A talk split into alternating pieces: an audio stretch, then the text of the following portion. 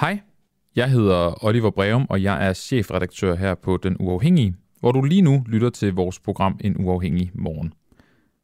Jeg vil bare lige minde dig om, at øh, vi sender live hver morgen fra 7 til 9 på vores app, på vores Facebook-side og på vores YouTube-kanal.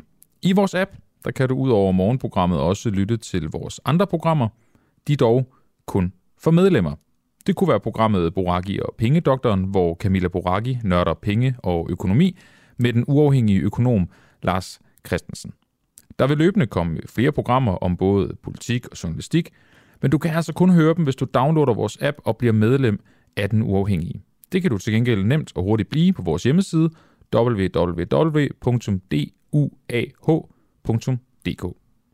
En anden god grund til at downloade appen og blive medlem, det er, så slipper du for at høre på mig, hver gang du gerne vil lytte til en uafhængig morgen.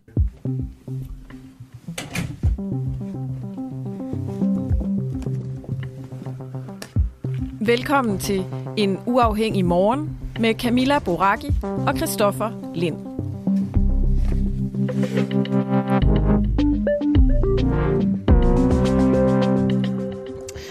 Godmorgen, det er blevet torsdag den 6. oktober klokken er 7, og vi sender en uafhængig morgen i kølandet på, at der er blevet udskrevet valg til Folketinget. Ja, og øhm, der var jo øh, partileder debatrunde i går. Det var, var det DR TV2, der var gået sammen, og så var alle partilederne øh, i debat, og gud, hvad der mange partier. Ja, det er der også gået inflation i.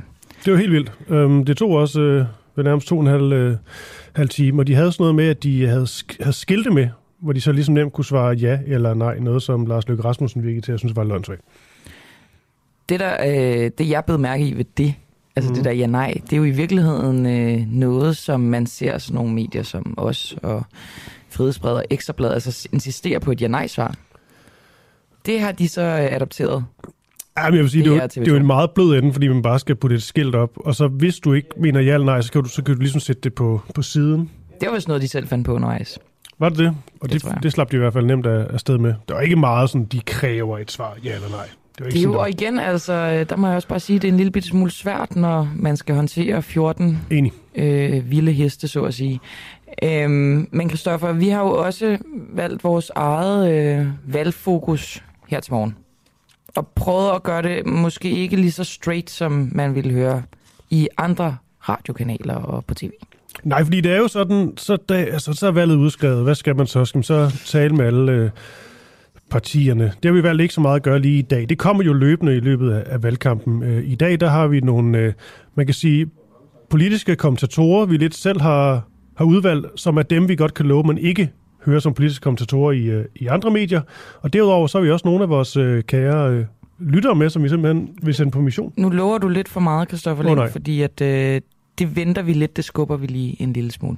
Nej, nej, nej. Men du har ret i det første, du siger med politiske kommentatorer, og vi har faktisk udvalgt nogen, som selv har været, hvad skal man sige, på gulvet. Ja. Nogen, der selv har været politikere. Og vores tema i dag, inden vi får den første på, kan jeg lige sige, at jeg ved ikke, om der er nogen andre end mig, og det er der jo så, men nogle af jer derude, der har lagt mærke til, at de er blå blok, når de taler om deres samarbejde, så siger de, at de har en masse ting, hvor de politisk set er enige, men at de til med og i tilgift faktisk også godt kan lide hinanden.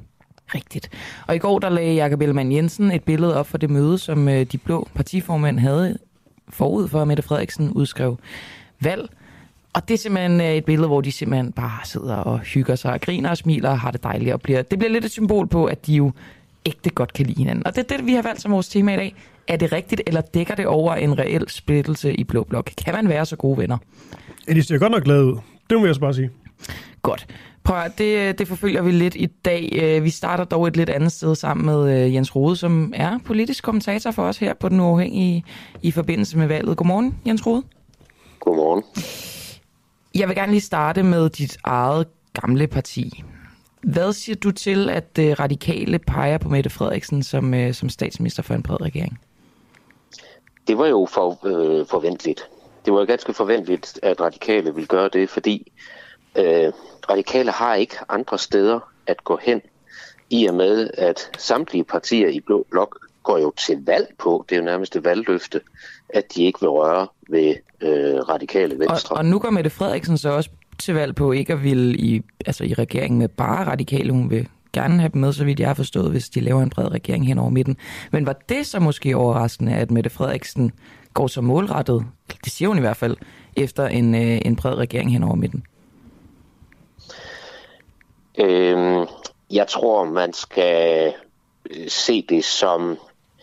Øh, jeg tror, man skal se det lidt som et øh, taktisk, en taktisk udmelding, som Mette Frederiksen godt ved øh, aldrig bliver til noget. Altså, øh, hvis der er en ting, jeg godt tør øh, spille på i den her valgkamp, så er det, at vi ikke får en bred regering øh, efter øh, valget.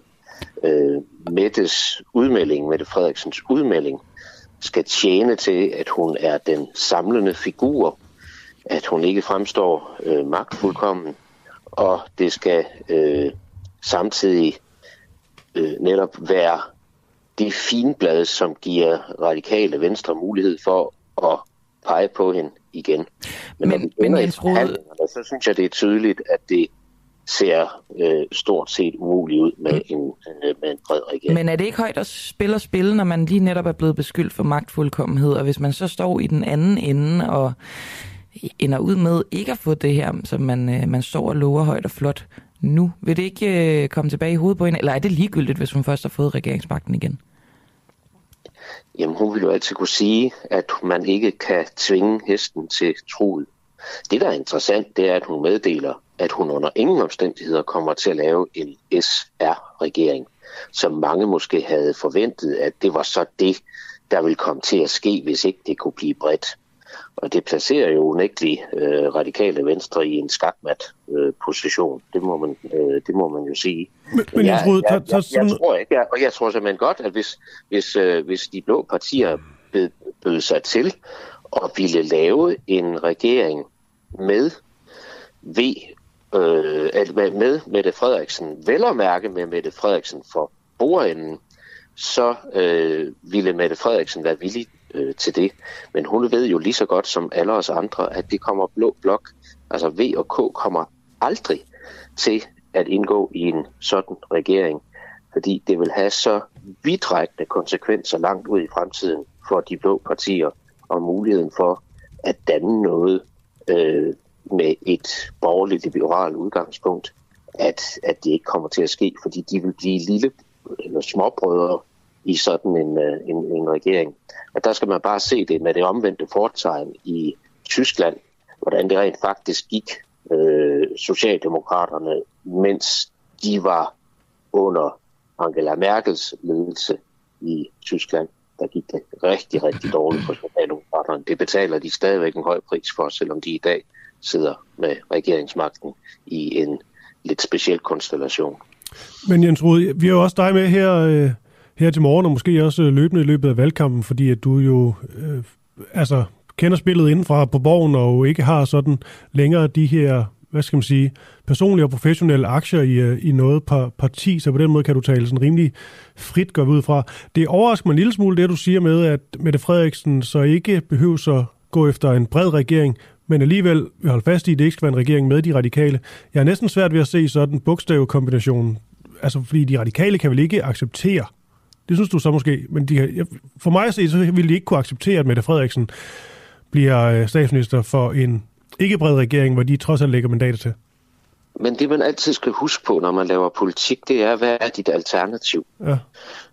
Og øh, radikale venstre har ikke noget sted at gå hen. De men, har ikke noget Men de har da flyttet ret meget med blå blok. Pege, ja. ja, men det vil jo så kræve, at radikale venstre peger på blå blok, der så i sidste ende også vil lave noget sammen med Danmarks Demokraterne, med nye borgerlige, eventuelt med nye Dan- Dansk Folkeparti, hvis de kommer ind.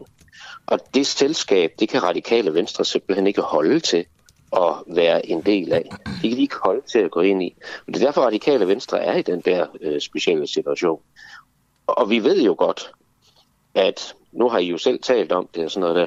Det er jo også en meget speciel konstellation, der ligger over, altså der ligger nogle kæmpe udfordringer over i, i Blå Blok. Det, det kan godt være, at de, de har travlt med at vise, hvor gode venner de er. Ja, de smiler meget sammen.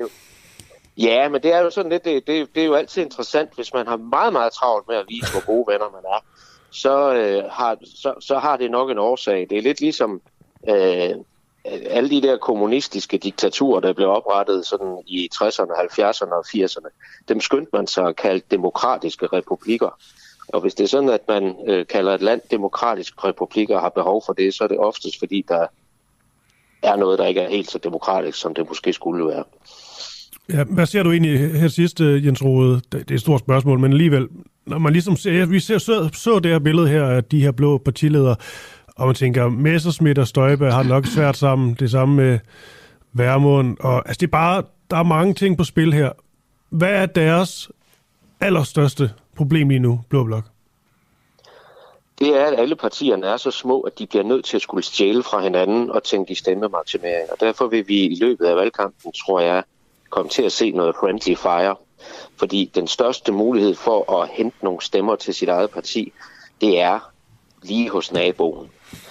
Og øh, der tror jeg, at vi over valgkampen vil se nogle blå partier, som øh, kommer til at udfordre hinanden en lille smule. Men i det hele taget, så er det jo ikke nogen hemmelighed, at jeg tror, vi får et meget, meget, vi kan i hvert fald meget let komme ud i et så grumset folketing og en så vanskelig parlamentarisk situation efterfølgende, at jeg vil våge den påstand, at, at det absolut ikke er sikkert, at vi har en regering før på den anden side af nytår. Mm. Jeg tror, jeg tror egentlig, det var det i den her, den her omgang. Vi, øh, vi, altså det, det, ud, det udvikler sig jo hele tiden, det her i sådan en, øh, en valgkamp. Vi, øh, vi vil gerne tale med ja. dig igen på et tidspunkt, hvis det er fint med dig. I skal være så velkommen. Fornøjelse. God dag. Tak lige måde. Tak. Men det er også rigtigt det, Camilla, når man sådan ser, nu nævnte jeg bare lige Messersmith, Værmund og Inger Støjberg i debatten i går, da det sådan kom til, til indvandring og muslimer osv., meget, meget hård retorik, de, øh, de alle tre øh, havde, men jo også, kan man sige, meget sådan det samme, de sagde. Så på en eller anden måde øh, er det jo virkelig den samme kamp, de kæmper på visse parametre, og det kan jo netop blive ret hardcore senere hen, fordi de er nødt til at få den anden stemme, dybest set. Men jeg synes også, at hvis man altså, kigger på det politisk, så, øh, så kan man sige, at Morten Messerschmidt er nok den af dem, der er gladest for velfærd. Og Pernille Vermund er så omvendt den, der ja. går mest ind for skattelettelser, og så ligger Inger Støjberg sig et sted imellem de to. Men du har ret, når vi snakker indvandring, så er det et andet slags kapløb. Ja, Vermund lytter vel mere til Alex Vanopslag, end Messerschmidt vil gøre, og så videre, og så videre. Lige nøjagtigt. Godt, nu skal vi tilbage til uh, coronacamping, som uh, lytter af gårdsdagens program vil vide, var uh, noget, som vi satte fokus på der, og vi fortsætter i samme spor. Og corona har intet med covid-19 at gøre. Det er bare et navn. Det er bare et øh, navn, og den ligger også på coronavej, så vidt jeg har forstået, i Borup øh, i Køge Kommune. Nå, men det skal I ikke lade jer, øh, lade jer vildlede af. Det handler om en campingplads, og om folk må få lov til at bo der hele året rundt. Det er sådan, at øh, Køge Kommune i den her måned, jeg tror faktisk, det var i september måned, men lad nu det ligge, har sendt varselsbreve ud til beboerne på Corona Camping i Borup, som har, øh, altså til dem, som har folkeregisteradresse på campingpladsen, selvom det er i strid med loven. Og øh, det her betyder, at beboerne skal være ude senest den 1. november. Og i går der talte vi med et byrådsmedlem fra Enhedslisten, øh, som... Øh, som måske mente, at der ikke var så meget at gøre. Det var Nils Rolskov. Nu skal vi tale med endnu en, et byrådsmedlem. Han hedder Martin Knudsen, og han er øh, byrådsmedlem for Nyborgerlige i Køge Kommune. Godmorgen, Martin. Godmorgen. Hvor skal alle de her beboere, som bor fast på Corona Camping hen, når de bliver smidt af? Det er jo et rigtig godt spørgsmål. Øh, det, de har udsigt til lige nu, det er jo enten at bo på gaden, eller på vennernes sofaer, eller på herbergshjem rundt omkring i, i, i landet. Og det er jo ikke, øh, altså, der er jo næsten noget symbolsk i, at de skal være ude 1. november, hvor vi også har øh, folketingsvalg. Øh, så vi er nødt til at gøre noget, øh, så de kan få lov til at, at blive og finde en pragmatisk løsning, øh, så vi ikke har folk til at, at skulle gå på gaden øh, her midt på vinteren. Du siger, at vi bliver nødt til at gøre noget. Øh, hvad er dine handlemuligheder som kommunalpolitiker inden for, øh, for den, de beføjelser, I nu engang har i byrådet? Ja, altså vi er jo selvfølgelig bundet af, af campingreglementet og, og sommerhuslovgivningen osv. Men øh, man må også øh, tage et standpunkt og finde en pragmatisk løsning, og så lave nogle kompromiser, øh, indtil man har fundet øh, de vise sten. Og der, der føler jeg virkelig, at Køge burde øh, gå forrest. Men det er rigtig Øh, mange vi- ord. Undskyld, jeg afbryder dig, Martin Knudsen. Det er mange ord, og det er mange flotte ord. Kan du lige blive konkret på, øh, i stedet for at sige, at I skal finde de vise sten, det tror jeg ikke hjælper campingbeboerne. Hvad har du reelt af handlemuligheder? Jamen, som, som ene mand i byrådet har jeg ikke så, så store handlemuligheder andet end at råbe op og gøre øh, borgerne og, og de, de mange nye politikere, som er kommet ind øh, her den 1. januar, øh, opmærksom på, at vi har et, et øh, unikt sted ude i Dønnet i Borup, øh, hvor folk øh, lever øh, på anstændig vis. Øh, og at vi er nødt til at, og, øh, jamen, jeg er nødt til at, at, at gøre noget i forhold til øh, den lovgivning, der er. Og det, det sker selvfølgelig på Christiansborg. Det kan vi ikke gøre så meget ved. Men som politikere kan vi kompensere øh, øh, på mange forskellige øh, måder og finde dispensationer øh, på alt muligt andet. Øh, om det er kontorbyggerier, eller det er øh, veje, eller det er øh, husning af, af ukrainske flygtninge, eller hvad pokker det er, jamen så kan man finde, politikerne kan finde sammen med, med embedsværket, kan de finde nogle midlertidige løsninger, sådan så man ikke ødelægger noget, som, som er rigtig godt. Så, og gør en så, masse- så, så det du gerne vil, øh, Martin Knudsen, bare lige for at opsummere det, det er at finde, hvad skal man sige, smuthullerne, de midlertidige løsninger, men langsigtet, altså det er folks hjem, vi taler om, øh, hvad, hvordan vil det hjælpe dem på længere sigt? Jamen det, er, det næste skridt er, at vi skal lægge pres på vores øh, øh, landspolitikere, sådan så de kan gå ind og lave lovgivning om øh, at døve eller lave en ny kategori af campingpladser. Der er over 100 campingpladser i Danmark, som, som har det her problem, om du vil. Øh, og der er jo ikke hverken økonomi eller, eller hu, indhusningsmuligheder til nogle steder at, at sætte de her mange mennesker øh, ud af, af campingpladserne.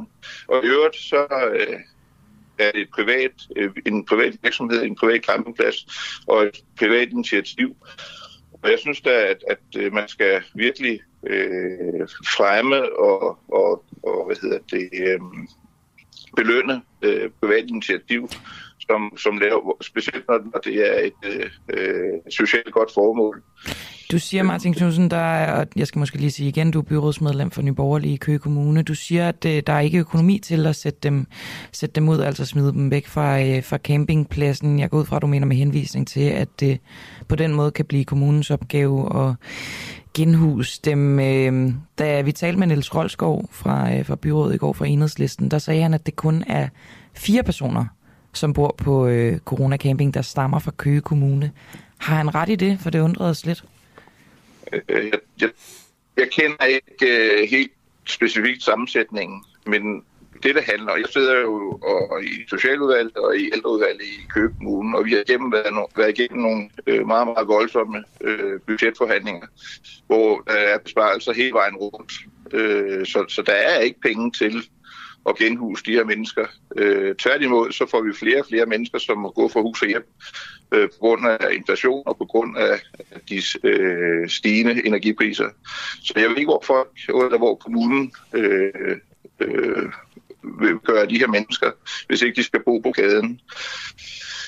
Ja. Øhm, Martin Knudsen, øhm, du siger, at øh, du kan ikke gøre det ene mand, men I sådan, hvis I øh, er flere fra byrådet, der bakker op om det her, så kan I måske finde midlertidige løsninger. Men det vigtigste er at råbe politikerne på Christiansborg op. Hvordan vil I konkret gøre det? Altså, hvordan vil I konkret få dem til at bare overveje at ændre denne her lovgivning? Vil I gang sætte et borgerforslag, eller hvad er jeres øh, handlemuligheder der? Altså, øh, vi kan selvfølgelig, er, er os alle sammen i vores øh, respektive partier, kan tage fat i vores øh, hovedafdeling på, på Christiansborg og sige, at vi har et problem her, og, og det skal vi have gjort noget ved.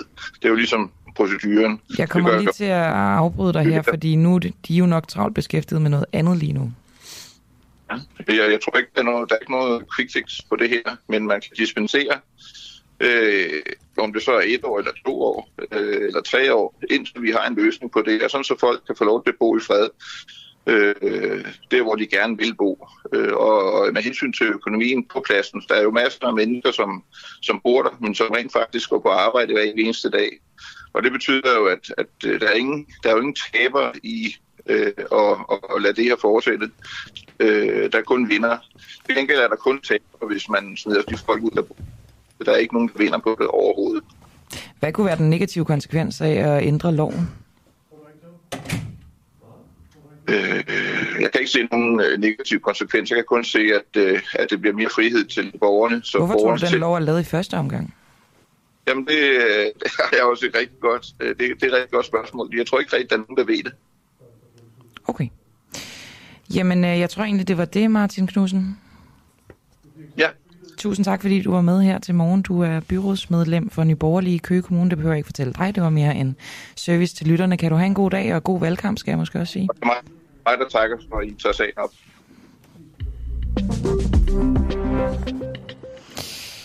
Christoffer Lind øh, har forladt mig herinde i studiet. Jeg tror, det er fordi, han forsøger at få en øh, blå politiker på til at forfølge det her tema med, om hvorvidt partilederne i Blå Blok, og det er jo ikke kun partileder, partilederne, men altså... Taler du mig?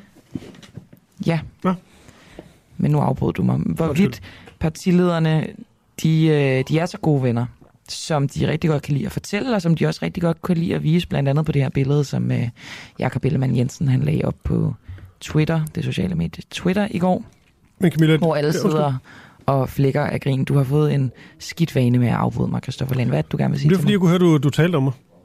Jeg skulle lige høre, hvad det, hvad det handler om. Det var fordi, du forlod mig i nødens stund. Ja, det var fordi, du sagde en blå politiker. Det var bare for at sige, det var, det var det er Lars Arne Christensen, som jeg tilfældigvis lige kunne se, har kommenteret på præcis det billede der på Twitter. Og så er det jo meget det der med, at øh, de foreslår netop den her regering hen over midten, et eller andet. Jeg synes bare, det er interessant, at Moderaterne virker til at lægge mere og mere afstand til dele af, af Blå Blok. Altså, det bliver rødere og rødere i Moderaterne.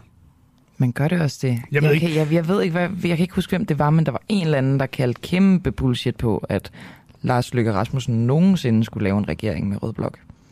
Men det er måske bare, altså det eneste argument for det er jo kvæg hans fortid, så det kunne være interessant at snakke med Lars Arne, om, om moderaterne kan være med i den her, øh, øh det her, øh, den her vennegruppe, eller ja. hvad man skal kalde den efterhånden, ja. i Blå Blok. For mig at se, så kan Lars Lykke finde på det meste.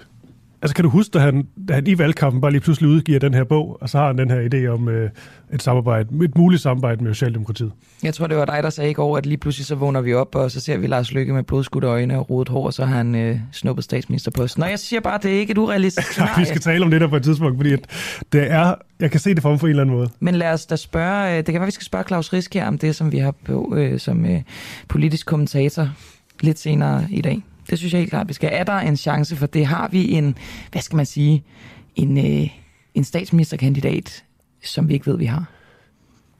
Ja, den, øh, den fjerde ubekendte Lars Løkke Rasmussen. Nå, prøv at høre. Øh, det er Christian, vi står nu. Christian Henriksen, politisk redaktør øh, på denne kanal. Jeg skulle mene, at han var med os. Godmorgen, Christian. Godmorgen. Du, øh, du kommer i studiet senere, men øh, vil bare lige sige godmorgen til dig først og fremmest, sikre os, at du er oppe, ja. og så øh, måske kan du give det, som vi har for vane at kalde for en teaser om, hvad det er, du skal fortælle os om senere i programmet i dag. Jamen, jeg kommer ind med en nyhed. det, det er selvfølgelig det, man kan kalde en teaser, men det er også det, man kan kalde en spar som en af slagsen. Kan du... Jeg kan godt svinge det lidt mere op, så ja. jeg kommer ind med en stor nyhed. Okay. Jeg kommer ind. Okay, nej, det er også... Hold op. Hvad hedder det? Nej, jeg, det er ret nok. Det er fordi, at vi i går så skrev vi på vores øh, Facebook-side, at, øh, at, øh, at, at, at jeg stiller op til, øh, til folketingsvalget, så frem at jeg lige får vælgererklæringerne samlet ind. Det er lige første skridt. Men hvis det så lykkes, at skal bruge 150, så stiller jeg op til folketingsvalget. Og du, ved, du ved jo lige så godt som jeg, Christian Henriksen, også øh, kvæg dit arbejde her, hvor du nogensinde, nogle gange, øh, hvad skal man sige, benytter dig af utraditionelle metoder, så kræver folk jo at vide, om der er en mening med galskaben. Jo, jeg forstår også godt, at folk lige læser det, tænker, det er godt nok forkert. Men der er, der er, en, der er en mening med galskaben, det, det er måske det, der skal være... Ja, måske er, det, måske er det det, øhm, måske er det det, du skal uddybe, når du kommer i studiet, men så lad os lige blive ved, altså, er, er vi ude i et realistisk scenarie her? Det ved jeg sgu ikke. Altså, du tænker på, om det er realistisk, at jeg kommer ind. Ja. Eller at du får vælgererklæringer måske i første omgang. Det er, ty- er det 20.000? Ja, vælgererklæring, nej, nej, vælgererklæring, jeg skal bruge 150 Nå. stiller underskrifter, hedder det. Fordi ja, det er fordi, du er løsgænger? Ja, okay. Okay.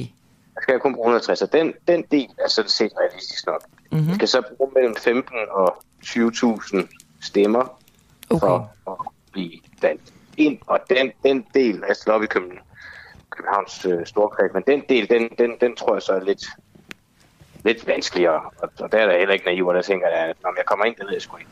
Men der, der, er også, der, der er også en besked i det her, og sådan set, om jeg kommer ind eller ej, så er dele af, af det mål med at stille op faktisk allerede, allerede indfriet. Men det er jo også noget, vi kan Ja, snakke lad om. os snakke om det senere. Den sidste ting, jeg bare lige vil spørge dig om, inden jeg slipper dig, Christian Henriksen. Øh, valgkreds, har man det, når man er løsgænger? Ja, så har Eller er man ja, all over the place? Nej, nej, jeg er Københavns Storkreds.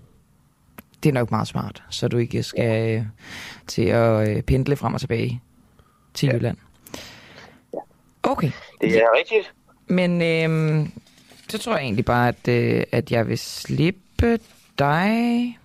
Hvornår øh, besøger du os i dag? 28. Vi ses 28. Ja, det er Det er godt. Hej igen. Den? Således altså Christian Henriksen, og igen til alle dem, der allerede er farvet op af stolene og kastet morgenkaffen i hovedet på sig selv i ejerskab, så kan vi bare sige, at der er en mening med den her galskab om, at øh, Christian Henriksen altså vil stille op som løsgænger til Folketinget. Ja, og den mening, den får vi senere. Det var det, som øh, det her indslag var en teaser for. Altså en form for trailer, der skal lokke folk til at lytte med Mm. 28, når Christian Henriksen kommer i studiet.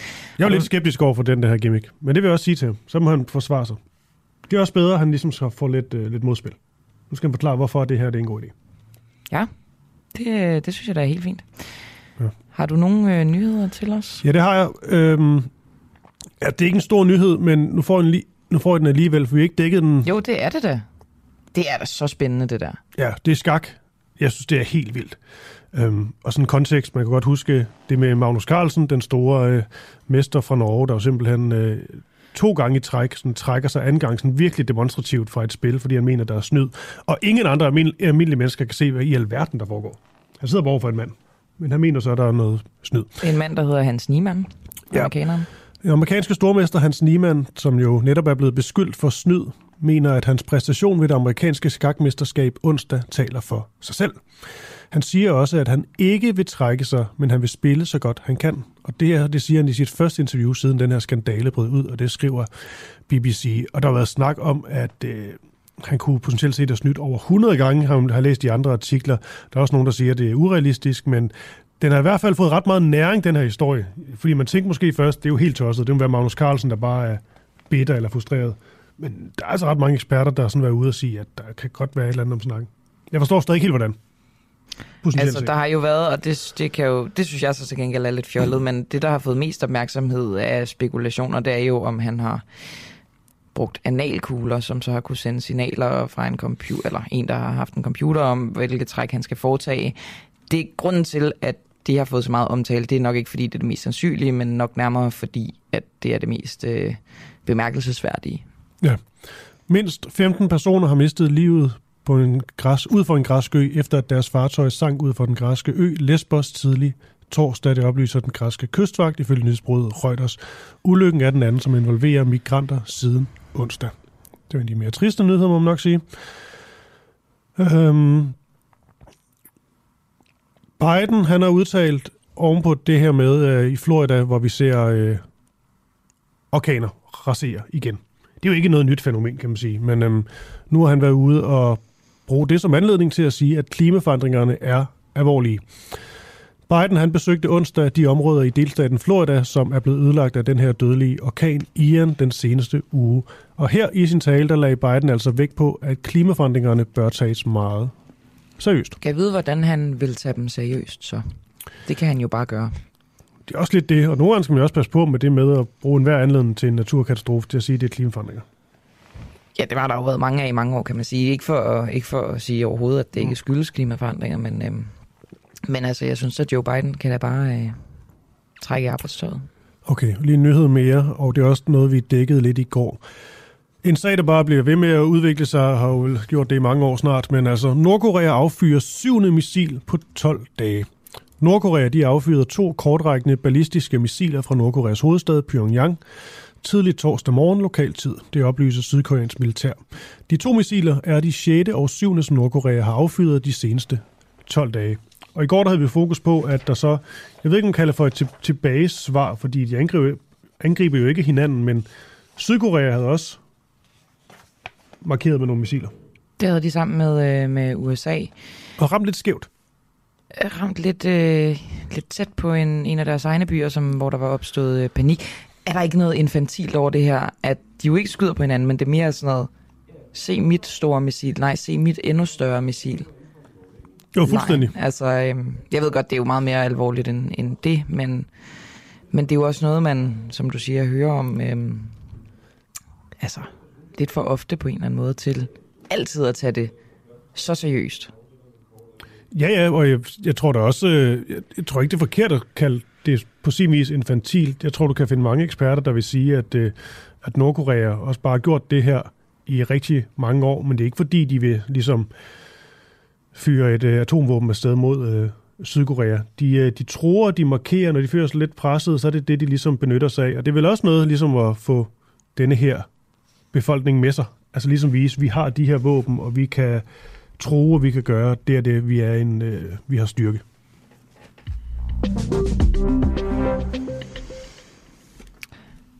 Vi øh, lovede, da vi gik i luften her til morgen, og jeg kan da lige sige, at klokken er blevet halv otte, at øh, vi har legnet en række politiske analytikere og kommentatorer op, som vi håber at kunne trække på i løbet af folketingsvalget, og i hvert fald her til morgen. Øhm, nu skal vi møde en anden en af dem. Det er ikke de traditionelle politiske analytikere og kommentatorer. Det er meget bevidst, at vi har faktisk valgt nogen, som har egen erfaring denne her var opstillet ved Folketingsvalget i 2019. Det er han ikke i denne her omgang. Han hedder Claus Riskær Petersen. Godmorgen. Godmorgen. Jeg vil gerne starte med at spørge dig, Claus Riskær. Øhm, jeg ved ikke, om du har set det her billede, som Jakob Ellemann Jensen han lagde op på det sociale medie Twitter i går, af nogle meget glade blå partiledere, som sidder og grinesmiler helt vildt. Jakob Ellemann sidder selv for bordenden på jo, det billede. Ja dummer Søren Pape Poulsen, som sidder og ligner en flækket træsko i øvrigt, øhm, dummer han sig ved ikke at sidde for bordenden på det billede? Jamen altså, vi, vi skal passe lidt på, at vi ikke ender i alt scenografi her, fordi jeg, jeg tror altså, vi får et meget, meget anderledes valg. Øhm, det, vi kan ikke komme udenom. Altså, jeg gik lige og tænkte over det, inden vi skulle tale sammen. Altså, jeg mener, at vi skal jeg tror, vi skal tilbage til 80'erne, før vi havde et land, der handlede om økonomi. Jeg, jeg mener ikke, vi har haft det siden faktisk, altså som, hvor det virkelig er økonomi, der bliver hovedtemaet. Uh, så det bliver den her med The Economist, uh, som kommer til at dominere det valg her. Og der vil jeg godt sige også, at, der, uh, når vi taler økonomi, så er det ikke skatter. Og når du siger Søren Pape Poulsen, som lavede sit første doorstep nede på Højbroplads, lancerede skattelettelser, uh, altså øh, blå blok har øh, et problem, hvis man ligesom går ud i en valgkamp og får det hele i sendesat som spørgsmål om skatter og afgifter. Fordi der er ikke øh, meget bekendt erfaring for, at man kan vinde valg på skatter. Det, jeg mener stort set ikke, det er sket. Øh, danskerne stemmer ikke rigtig efter det, og slet ikke, når det går dårligt, fordi der er det sådan den modsatte logik. Det er noget med, at når det går rigtig godt, og der er masser af penge, og folk flyder ind, så kan de ikke forstå, at de skal betale så mange skatter, fordi det går så godt. Og når det går helvede til det, som det faktisk er ved at gøre nu, så er der en større forståelse for, at man må at man har brug for ressourcer. Så svaret på de spørgsmål er, at det her møde, hvor de sidder og, øh, og smiler alle sammen, det, det kommer ikke til at være særligt toneangivende for, hvor det egentlig er, vi bare hele det valg her. Det tror jeg ikke Men det du siger, Claus Riskær, nu siger du, at øh, det er dumt at gå til valg og snakke om skatter og afgifter. Vi skal snakke om økonomi, men det er på en, på en anden måde. Er det dumt, fordi at det bare generelt ikke virker, men er det også dumt, fordi de jo har nogle uenigheder i Blå Blok, når det kommer til lige netop skattespørgsmålet? Jamen altså for det første, så generelt er det sådan en tommelfingerregel af Altså lad være med at gå ud og sige, at du vil øh, sænke skatter, fordi du vinder ikke valg på det. Øh, og, og jeg tror, at hvis du tager de professionelle politiske kommentatorer, der ikke laver andet, så jeg tror, de vil give mig ret, ret i det. Øh, så, så det er en helt generel ting. Specifikt kan man sige, at vi, vi, og det er derfor, det bliver et interessant valg, fordi når vi nu vi lige får skrællet øh, det første lag af, af, øh, af, kan vi sige, af, af løjet her, øh, så, så vil vi komme ind til en kerne, og når vi taler økonomisk politik og sådan noget, så bliver det altså et tema. Og jeg tror også, det ligger i folks underbevidsthed, der skal jo nok gøres et eller andet trods alt, som ikke sådan, sådan er rigtig rart øh, en gang formentlig i foråret 23. Det tror jeg godt, folk begynder at fornemme. Og der, øh, der er det jo ting, der kommer frem, som sådan noget indkomstpolitik for eksempel. Der er ingen tvivl om, at der skal laves et indgreb på lønområdet. Øh, jeg tror, man vil komme til at se en suspendering reelt af arbejdsmarkedets forhandlingsret, fordi man bliver nødt til at dømme op mod omkostningsinflation. Der er ingen tvivl om det. Du vil også muligvis se, at det kommer sammen med et prisstop, som ligger loft over, hvordan priserne må stige på visse typer af varer, energi, forbrugsvarer osv. osv. Du kan se ekstraordinær kapitalvindingsbeskatning af særlige virksomheder. Altså, vi har nogle ting Det er noget, de allerede er, er begyndt på nede i, i EU at beskatte ja, det, det, ja, ja, ja, de er jo bare begyndt at løfte på flien, og jeg mener også, Mette Frederiksen sagde det faktisk også i, sin, i sit indlæg i går, øh, at hun ikke var fremme over for at kigge på det. Altså, vi skal være klar over, at der er nogle instrumenter, der skal i spil, vi ikke har set i spil i mange, mange år. Altså pris- og lønstop, det var noget, Slytter lavede i 84, og suspension af dyrtidsregulering i 87, og softekur. Altså, det er nogle ting, som jeg er bange for, at vi øh, nok må indse, at vi går ind i. Og når jeg siger det, så er det fordi, at jeg tror ikke, man kan holde det ude af valgkampen. Altså, jeg ved godt, man forsøger at gøre det, men det kommer altså til. Ja, for det skulle jeg lige til at sige. Det har jeg en fornemmelse af, at det er måske ikke der, at de er sådan helt øh, ved at træde hinanden over tæerne for at komme Nej, til at tale det... om det. Nogle af dem er, men, men ikke, ikke mange. Det fornemmer jeg i hvert fald Nej, ikke. men det tror fanden, jamen, det tror fanden øhm... ikke, fordi altså, øh, socialdemokratisk statsministerkandidat vil jo meget, meget, meget nødt skulle til at forholde sig til risikoen for at skulle føre indkomstpolitik. Men er det her en gave for Blå Blok, hvis vi nu lige bliver ved dem og de her ja. øh, smilende hoveder på ja. billedet, er det en gave for dem, at det her kan blive, altså, hvis de vil, og hvis de kommer igennem med det, et rendyrket økonomivalg, eller er der også nogle af dem, som er sådan lidt... Nej, men det er lidt fortænkt. Altså, vi skal også på, at vi ikke fortænker tingene. Altså, vi skal jo... Altså, vælgerne, de, de stemmer altså i vid udstrækning på personer, og øh, det har noget at gøre med, med dømmekraft og, og troværdighed, og, og de enkelte toppolitikere. Det, det er meget afgørende, og jeg tror, at vi, vi i Blå Blok øh, må indse, at at øh, vi har et problem med, med øh, skal jeg sige, statsministerkandidaterne. Den ene, som var kommet langt frem, så nærmest kan man sige sådan ved et tilfælde. Øh, Ved stillhed, ligesom, vil jeg mene. Ja, altså vi ikke at lave noget, og det er jo sådan pindeforagtigt, ikke? Men, men, men altså, øh, i virkeligheden kan man sige, at i det tilfælde med Søren P. Poulsen, så er der ingen tvivl om, at en lang række ting, han har været engageret i personligt. Det har givet nogle spørgsmål til hans dømmekraft. Det kan hans troværdighed, tror jeg, med hans dømmekraft. Øh, han smider kæresten ud øh, med badevandet, fordi der er et politisk problem. Han kommer igen med et, øh, oplæg økonomisk politisk, som er fuldstændig hen i vejret i inflationstider, og kommer med sådan en list trust-oplæg med at sænke skatterne. Folk forstår det simpelthen ikke. Og så skyller han det også ud med badevandet, som det er den første og det bedste partileder snak på øre i en relativt nichepræget tv-kanal. Altså, der er nogle dømmekraftproblemer med ham, og det slår igennem, og øh, de vælgere, der så flygter fra ud af konservativt, dem kan du se, det er jo dem, der er på vej over i Moderaterne. Ikke? Altså, de springer så venstre over og går hele vejen over familien til Lars Løkke og siger, det ved vi skulle være. Øh, så har du... Øh, siger du det, Claus Riskær, fordi du også selv er glad for Lars Lykke? Øh, jeg har jo, øh, nej, altså jeg har jo været meget kritisk over for Lars Lykkes projekt, fordi jeg har jo følt, at det har været et, øh, meget, meget stort problem med, med Lars' projekt, at han ikke ville bare sige, sådan det var. Altså, jeg er blevet gået som formand, og så laver jeg noget selv. Folk vil have forstået det. Der er ikke noget politisk forkert i det. Okay, øh, fordi, han, øh, Claus Riske, må lige bryde her. Det er fordi, ja. vi to har engang talt sammen for en anden radiokanal, hvor du faktisk sagde, det var i forhold til, at Lars Lykke ligesom havde fået øh, vælgerklæringer nok. Jeg tror, det var det, der ligesom var vinklen. Det er også ja. lige meget. Men der sagde du faktisk, øh, kan jeg huske, at, øh, at dit eget politiske projekt, det havde du det fint med ligesom at, at, at begrave, fordi at Moderaterne og Lars Lykke alligevel lå så tæt på, at det er lidt som om, de ligesom ja. kunne overtage stafetten. Vil du sige mere om, hvad der er, der er sket, siden at du er blevet øh, kritisk indstillet? Ja, nå, men altså, det er jo, jeg er jo enig med det. Altså, jeg kan rigtig godt lide Lars Løkke. Jeg synes, han er en skide dygtig fyr, og han er en gevinst for, for, for landet i en hver tænkelig en scene. Han er sådan lidt mærkelig engang imellem, men altså, hvem er ikke det? Så altså, øh, øh, jeg er totalt for hans projekt, og jeg lukkede mit eget projekt faktisk alene på den konto, fordi jeg synes, at herregud, hvad, hvorfor skal jeg gå og rode med det, når der er en, der var meget bedre end jeg til faktisk at lave i princippet det projekt, jeg gerne vil lave.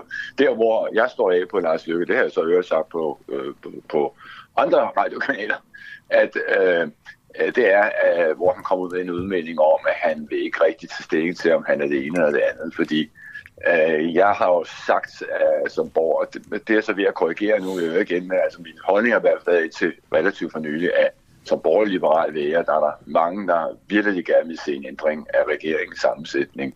Der er mange, der er meget fortørnet over den måde, det er blevet håndteret på forskellige ting, hvor de føler, at staten er gået langt, langt længere, end man har været vant til. Men er det, kan, du, derfor, jamen, kan du ikke lide, at spiller på to på flere heste, eller hvordan? Nej, altså problemet er, at borgerlige liberale vælgere vil formentlig, jeg sagde, altså det er min holdning har været, at stemme på Lars Løkke kunne godt risikere at være stemme på Mette Frederiksen, og det vil borgerlige liberale vælgere ikke have. Øh, og derfor så risikerer han altså, kan man sige, at svække muligheden for et regeringsskift for dem, der vil have det. Men, og så kommer mindet altså. Det har faktisk været min holdning, men det begynder altså at gå mere og mere op for mig, at, øh, at øh, øh, spørgsmålet er altså, hvis, vi, hvis det er økonomi, der bliver det bærende i det valg her, og vi skal kigge på statsministerkandidater, altså folk, man tror på kan lede det her land reelt, Altså, Pape har diskvalificeret sig selv. Der er rigtig mange, der godt kan lide Jacob Ellemann Jensen, og han er også en rigtig fin fyr. Og det, det, han, det kan ikke være, øh, altså jeg kender også hans familie og hans far, har arbejdet sammen med, og han øh, kommer altså, politisk set rigtig, rigtig sted frem. Men jeg tror bare, at folk føler stadigvæk, han har øh, måttet øh, lede noget, der er gået ned og er svært, og han er meget ny i rollen. Jeg tror, de har lidt svært ved at se ham i statsministerkontoret. Og så kommer vi jo pludselig til den pudsige situation, at der i folks bevidsthed øh, jo egentlig er to statsministertyper. Det er Mette Frederiksen, der sidder der, og Lars Løkke, der har været der. Yes. Og nu kaster jeg lige Inger Støjberg ind også. Jamen, Inger er, er også... Jamen, Inger er jo en rigtig, rigtig kvik og øh, rasende dygtig kommunikator. Jeg har ikke set nogen, der er så gode til at kommunikere, siden Pia Kjærsgaard var på toppen i DF. Det er jo, det er jo sådan en, øh, det er jo sådan en uh, reinvented Pia Kjærsgaard, der er lige så klar i male, som hun var. Og hun gør det fantastisk godt, og jeg kan også godt lide hende, men altså igen, uh, Inger Støjberg er ikke statsministerkandidat. Det er politisk umulighed simpelthen. Altså, det kan ikke lade sig gøre. Men Lars Løkke, er han statsministerkandidat? Men, ja, men se, se, så kommer så, så kommer så hele den her lille, øh, øh, det, det bliver en langt, jeg er ked af, det bliver så indviklet, men det er altså også problematisk der, fordi bærekorset tror jeg er begyndt at rykke over i den erkendelse øh, i de borgerlige liberale bærekorps. Er nok er, er vi, for jeg kommer fra det, den del af blokken, er vi altså rigtig, rigtig fortørnet over, hvad der skete øh, med Mink-sagen, og vi er også fortørnet over andre øh, dirigistiske, centralistiske, socialdemokratiske mærkværdigheder, vi har set ud af regeringskontorerne. Men jeg tror også, vi skal passe på, at tro, at folk er så rasende og så gale og så irriterede, at de fuldstændig øh, ser bort fra, hvad er det egentlig, vi kommer til at stå overfor. Og det vi står overfor, det startede vores interview med at sige, det kan, det er altså langt alvorligere ting, end der er inde i valgkampen lige nu. Må, må jeg bryde ind hurtigt, Claus ja. Risker, hvis du ikke øh, taber tråden af, at jeg bryder ind? Øhm, tror du, at folk... Mm, hvad skal man sige? Det er ikke for at gøre folk dumme overhovedet. Men tror du, at folk forstår, altså fordi når politikere begynder at snakke økonomi, så kan det godt blive lidt kompliceret. Det er nemt at tabe tråden. Det ved jeg fra ja. mig selv. Tror du virkelig, at det bliver øh, så vigtigt, og kan de overhovedet trænge igennem, når de kommer med deres økonomiske budskaber? Nej, fordi det, det er ikke særlig godt at snakke om, men intuitivt ved folk det. Altså, øh, øh, altså udlændingepolitik og, og ældre og offentlige ansatte og alt det der. Altså alle de der Lars Thiesen-projekter kan du glemme, at man godt snakke om, når politikerne går helt vildt op i dem lige pludselig. Men det er ikke det, der driver vælgerkorpset. Vælgerkorpset er drevet af usikkerhed og frygt for nogle ting, der vedrører deres hverdag og deres virkelighed, som er deres husholdninger, evnen til at betale deres regninger og få deres virkelighed til at hænge sammen. Og de er ikke økonomer. Det er der andre, der er ansat til at være, nemlig deres politikere. Øh, men de ved godt intuitivt, hvem de tror på kan løfte den her byrde. Og der er der er sikkert en stor tiltro til, at det er Socialdemokraterne Mette Frederiksen nok ret god til. Men der er til gengæld også i det borgerlige liberale vælgerkorps en kæmpemæssig utilbøjelighed til, at de skal have lov til at gøre det alene. Og der er næppe tro nok på, øh, at de radikale er dem, der løser det her problem, fordi de har kørt, som de har, og på vej mod afgrunden, eller det er fald deres stemmetal falder og falder. Og derfor kunne man jo godt forestille sig, at der begynder at ske den her flugt med har konservativ, måske går over mod moderaterne, og det kan jo godt være, at man faktisk ser en styrkelse af Lars Lykkes projekt, mærkværdigt nok. Og så vil projektet hen over midten jo måske i virkeligheden blive øh, ham selv, var lige ved at sige. Og jeg tror ikke, han har svært ved, jeg tror ikke, jeg tror ikke, han har svært ved at overbevise sig selv om, at hvis han selv går med i noget, så har, så har han lavet noget hen over midten. Men, men det kan vi alle sammen sidde og pille rundt i og botanisere i grine i dag, og vi synes, det er for meget, og hold nu op. Men virkeligheden er måske i virkeligheden den, at hvis der er en, der kan være en kontravægt til Mette Frederiksen, så spørger mig personen, hvem tror jeg, der kan sidde ved et skrivebord, et mødebord med Mette Frederiksen og, kan st- og stille op mod hende reelt, så er det faktisk kun Lars Løkke Rasmussen siger livet. Og så kan man så sige, jamen hvad pokker gør vi så for en stemme på Lars Løkke? Kan være en stemme på Mette Frederiksen. Vi er mange af os, der har ikke holdt tanken ud om det. Men måske er vi også mange, der trods alt, selvom vi er gale over nogle ting, der er sket, og rigtig vrede over dem, så er vi altså også mange, der trods alt siger, at vi, vi har altså også lige et land, der skal igennem nogle rigtig, rigtig alvorlige omlægninger det næste... Hører jeg dig sige, at, øh, at den person, der bedst kan lede de omlægninger og stå i spidsen for kriser, at det er Mette Frederiksen, hvis du skal sige det helt personligt? Ja, ja, ja, ja, ja, ja, altså jeg kan ikke holde socialdemokratisk dirigisme ud af den måde, den regering har været på, og jeg, jeg hopper ikke på hendes træk med at stå og være rigtig sød og charmerende på talerstolen, på Folketingets talerstol, fordi når du så i det blinde kameravinkler i går på tidligere debat, så står med mundlæberne ned og ser skidesur ud og ikke tager ud at høre på. Altså, det er grundlæggende. Altså, hun er sur, og hun er irriterende. Altså, jeg siger lige ud, hvor jeg kommer fra. Men, men jeg tror på, jeg tror på, at hvis man kan kontrabalancere hende, så hun får, vi putter noget med i vægtkurven. Og det er altså ikke Søren Pape Poulsen. Altså glem det. Han bliver rullet ned af hende på 5 sekunder. Uh, Jakob Ellemann har stamina, han har bare ikke, han har bare ikke baggrunden endnu.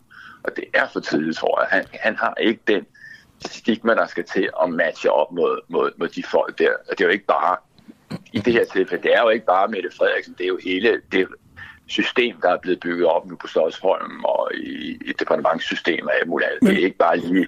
Og der tror jeg faktisk i virkeligheden, at Lars Løkke er det bedste kontra på. Og så er jeg jo i den pudsituation, jeg jo så for anden gang kan ændre min holdning. Det kan jeg godt tillade mig, for jeg er ikke politiker længere. Men så, Lars Risk, jeg, jeg, jeg skal bare lige høre, det, bliver jo, det er jo tænkte scenarier, det her. Men jeg kan også godt lide den, den leg, især med, at Lars Lykke virkelig får, øh, får indflydelse. Også bare om ikke andet for underholdningens skyld. Hvis vi nu siger, ja. at, øh, at Mette Frederiksen har brug for... Øh, eller Socialdemokratiet. Lad os sige det. Socialdemokratiet har brug for øh, Moderaternes øh, mandater for ligesom at ja, få et rødt, et rødt flertal. Ikke? Hvad nu hvis, at Lars Lykke så, på trods af, at han ikke er i nærheden af at være bare mindst lige så stor som øh, Socialdemokratiet, så langt fra endda. Men hvad nu, hvis han ligesom kræver, at det skal være rød blok, der vinder det her valg? Så skal jeg være statsminister. Er der nogen chance nej, i verden for, nej, at Mette Frederiksen ville kunne... Nej, nej, men, men ja, jeg tænker bare, fordi han er, jo, han er jo en snurrev, Lars Lykke. Ja, det er muligt, at det men der har aldrig nogensinde været en, en uh, regering det, altså Socialdemokratiet, der ikke har været socialdemokratisk ledet.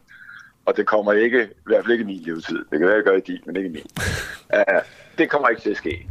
Øh, og, hvis nogen skulle gøre det, så er det Lars Lykke. Lars Lykkes, eget, Lars Lykkes oprindelige eget projekt, der har været et eller andet forvildet med, at han måske kan få de afgørende stemmer om midten, og så ender det med, at man trods alt kan få Venstre og S til at mødes og forklare Venstre, at grund til, at det gik galt sidste gang øh, i Harling øh, sammenhæng, det var, at, fordi at Thomas Nielsen sad og styrede fra LO, sad og styrede Anke Jørgensen, og derfor havde Socialdemokratiet, var det umuligt at med at gøre.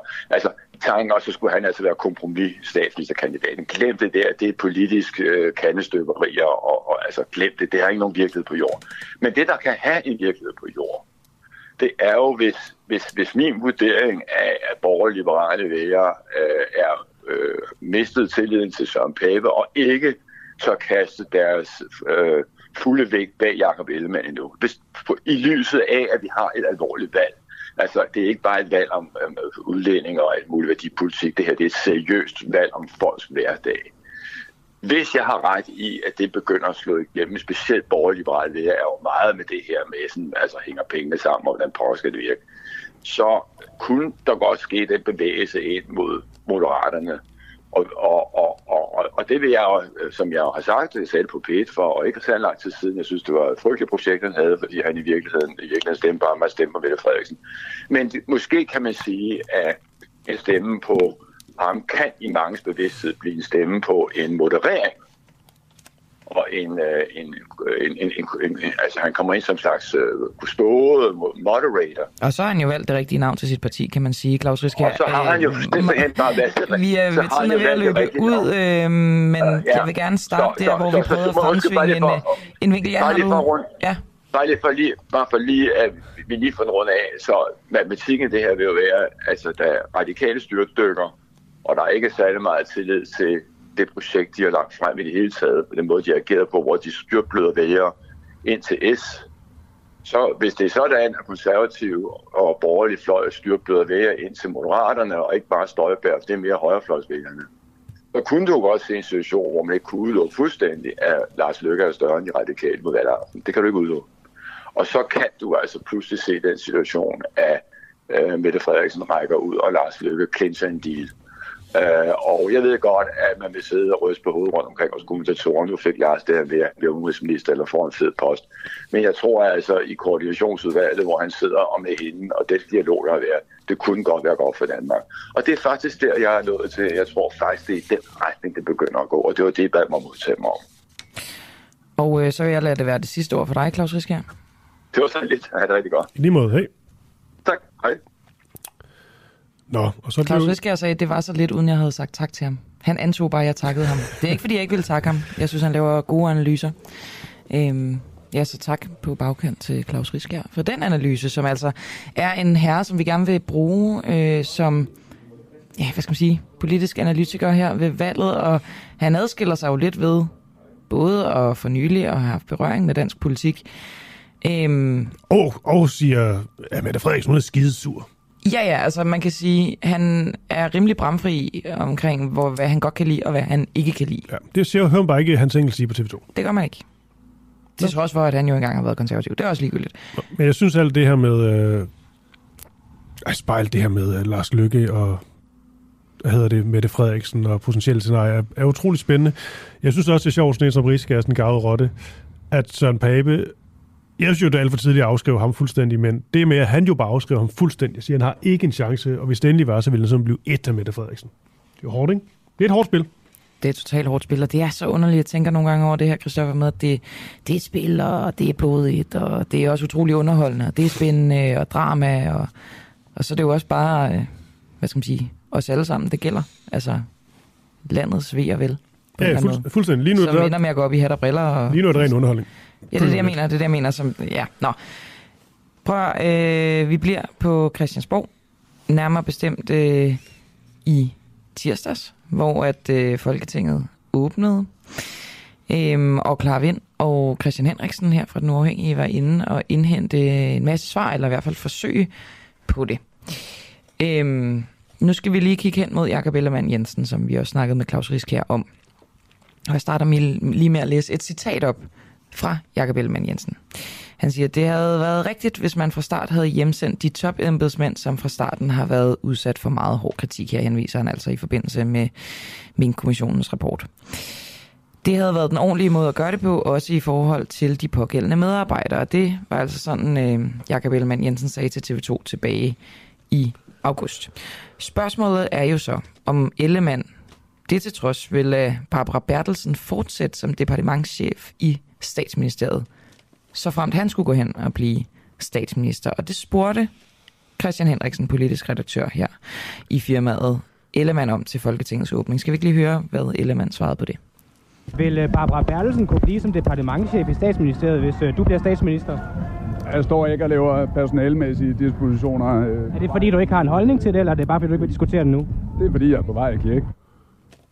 Alright, men man, altså, man, jeg kan godt forstå, Christian han spørger, for man kunne jo antage, at uh, det også galt Barbara Bertelsen, det her med, at uh, de skulle være sendt hjem. Det er jo noget, Jacob Ellemann selv har udtalt. Jeg skal jo beklage for dårlig lyd, men der er ekstremt mange frekvenser sådan en dag uh, inde på Christiansborg. Det kan godt uh, drille lidt med lyden. Det er fordi, jeg skal i kirke. du kan stadig svare. Jeg tror ikke, det er derfor. Øhm, ved du, hvad der også er interessant? Nej. Mette Frederiksen oprettede jo, da hun blev statsminister, en, øh, en ny rolle i statsministeriet. Ja. En såkaldt stabschef. Kan du huske Martin Rossen? Ja, det, ham glemmer jeg ikke. Det var jo manden, der træk i alle øh, trådene. The Puppet Master. Præcis. Den rolle findes jo stadig. Og man kan sige, at Blå Blok er ikke sene til at beskylde Mette Frederiksen til at være, for at være magtfuldkommen. Og den her stat, stabschefsrolle, øh, det var jo en del af den her centralisering, altså at centralisere magten i statsministeriet. Så spørgsmålet er, når de er så meget efter Mette Frederiksen, jamen vil de så nedlægge den her stabschefsrolle, som Martin Justensen har indtaget øh, sidenhen? Det synes jeg er meget interessant. Nå. Ja. Ja, det, det, ja, det vil det jeg også kan være, at uh, Clara Vind kan tage den videre inde på Christiansborg i dag. Godmorgen til dig, Clara. Godmorgen. Og ja, det er faktisk sjovt, I siger der, fordi i går til uh, pressemødet, som Venstre holdt, der stod de jo også og sagde, at de ikke ville være ligesom magtfuldkommende som Mette Frederiksen. Det sagde Inger Støjberg også. Og det ja, sagde og Ellemann, også. og Ellemann sagde jo, der skal luftes ud, ikke? Altså, der, det, det er jo en reference til, der stinker derinde. Men der er ikke rigtig nogen af dem, der fortæller, hvordan. Nej, så altså, det kan vel ikke bare være med deres øh, skønne personligheder, må man antage. Mm. Jeg synes, du skal spørge ind til den her, øh, den her øh, stabschef. Er det en stilling, der skal nedlægges, hvis magten skulle skifte? Det synes jeg er ret interessant. Ja, og så kunne man jo også, altså der øh, også snakke med kollegaer om, at vi kunne spørge ind til, hvordan, altså det er jo meget, øh, de pressemøder også fra i går, det er meget luftigt, det der bliver sagt. Altså, det skal gøres bedre, vi kan gøre det her bedre, der kan ske det her, men hvordan har man konkret tænkt sig at løfte nogle af de her ting? Det kunne være sjovt at prøve at blive lidt mere konkret med nogle af dem øh, i dag, fordi det er jo en øh, meget, meget lang åbningsdebat, som traditionen jo siger. Så der er jo mulighed for at få fat i en masse forskellige politikere i dag. Ja, og så er din opgave vel at sidde og notere undervejs, altså hver gang du undrer dig over noget, eller de taler udenom, eller siger noget mærkeligt, eller lover noget måske, altså vigtigst af ja. alt, fordi det er jo, øh, på den måde er det jo silly season, sådan en valgkamp, ikke? der bliver virkelig lovet højt og flot, og det er måske i virkeligheden det, du skal have ekstra øje for. Ja, altså det er jo klart, vi har jo også nogle spørgsmål, som vi ikke har kunne få svar på, som vi øh, har med ind øh, så vi både vil prøve at stille nogle af ministerne og statsministeren. Øh, for eksempel, altså det kan være, at man synes, det er en lidt lille ting, men det Mette Frederiksen sagde med de 40.000 offentlige ansatte, der vil blive fyret øh, med Papes økonomiske plan, jeg synes øh, stadig, den er interessant at tage fat i, fordi nu kunne jeg også se, at Peter Hummelgaard i går øh, havde fået øh, lagt en plakat op, hvor der stod, at Papes økonomiske plan vil, øh, vil reducere øh, offentlige ansatte med 40.000 eller sådan noget. Jeg er ret sikker på, at han brugt ordet reducere. Og det er bare sjovt, synes jeg. Øh, og så spørger jeg ind til, jamen I siger reducere, mener I også fyret? Fordi øh, jeg synes, det viser noget om, at øh, en ting er, at Mette Frederiksen hun ikke kan sige, det var forkert, jeg sagde det, men at der ikke er nogen andre, der vil sige det inden for Socialdemokratiet, at de holder fast i, at det var rigtigt at sige, og så bagefter siger, ja, der skal reduceres. Klar, øh, bare lige for at klargøre det for alle lytterne. Fordi det her med de 40.000, der har været meget palaver omkring det, fordi hvordan blev det regnet ud, og var det tal fra Finansministeriet? Det var det, men det var ikke helt på baggrund af konservativs økonomiske plan. Det er faktisk ikke alt det, du beskæftiger dig med. Det handler det, altså udelukkende om det her med fyret eller ikke fyret, ikke? Fordi det ja, var det, Mette fordi... Frederiksen stod og sagde i den her triel. Når de øh, siger reducere, og som eksperten også siger, det er jo klart, der kommer en omfordeling i det offentlige. Der er nogen, der, øh, der er nogen, der bliver fyret. Der er også nogen, der får et nyt job. Der er nogen, der går på pension. Øh, der er nogen, der dør. Altså, der er nogen, der starter på studie. Der sker en masse ting øh, og en stor omfordeling i det offentlige. Men at sige, at man direkte kommer til at fyre 40.000, altså der ligger en fyresæd foran 40.000 mennesker, øh, det var jo flere eksperter, der sagde, at det var direkte forkert og misvisende. Så det Så, er en af de ting, du skal jagte i dag? Ja, og så gad jeg egentlig også godt at, øh, at spørge øh, øh Ellemann. Nu har de borgerlige partier ved at sige, at hvis de bliver øh, hvis de får magten, så vil de jo helt klart lave en uvildig advokatundersøgelse med Mette Frederiksen. Men hvad med FE-sagen, som flere partier også har ude at kritisere? Hvad vil de egentlig gøre, hvis de får magten med den sag? Skal der også ligge en advokatundersøgelse til grund for, øh, hvem der har taget hvilke beslutninger? Altså det synes jeg egentlig også er interessant at se, fordi det er jo en sag, der ligesom ligger og svæver lidt, at når så kommer der en øh, ny magt ind, men hvad skal der ske med FE-sagen? Det synes jeg egentlig kunne være interessant også at spørge ind til. Ja, og det er jo øhm. egentlig, altså det er meget, øh, det viser meget godt det her med, at når man er opposition, så er man jo hurtigt til at gå ud og kritisere. Øh, men nu er vi jo så også der, hvor at de kan gå fra opposition til, øh, til regering meget hurtigt. Og så er det jo præcis som du siger ret interessant at se, jamen var der mening bag kritikken, eller var det bare for at, at slå på dem, der nu engang havde magten, ikke? Altså, fordi nu får de jo. faktisk magten til selv at gøre noget. Skulle magten skifte over i blå blok, ikke? Og hvad vil de så gøre? Og jeg synes egentlig, det er legitimt nok at spørge, når Ellemann han også i stedet for at sige, når, hvis han bliver statsminister, så siger han jo konstant, når jeg bliver statsminister. Men så må man jo også kunne stille spørgsmål til, når han bliver statsminister. Altså hvis det er så sikkert, som det er, ikke? Det synes jeg er en god Øhm, pointe. Det er nogle gange altså- noget at bruge sådan nogle kloge retoriske knep. Det synes jeg er en god idé. Og så er der jo også, altså Alex Varnopslag havde jo egentlig også et meget interessant øh, spørgsmål i går debatten, om at hvis den her brede regering var så god en idé, hvorfor er det så, at man ikke har budt ind med den tidligere? Altså det, det synes jeg egentlig også kunne være interessant lidt at Ja, få et svar på. fordi, det ved jeg ikke, om du også bemærket, men det er jo kun, altså det er jo kun fra i går, at Mette Frederiksen har, øh, har åbnet op for det her. Indtil da har de jo sagt, som altså var de indstillet til det, samtlige socialdemokrater, det kender du også fra dit eget program med Rasmus Stoklund, altså vi går til valg på at fortsætte regeringen, som den er.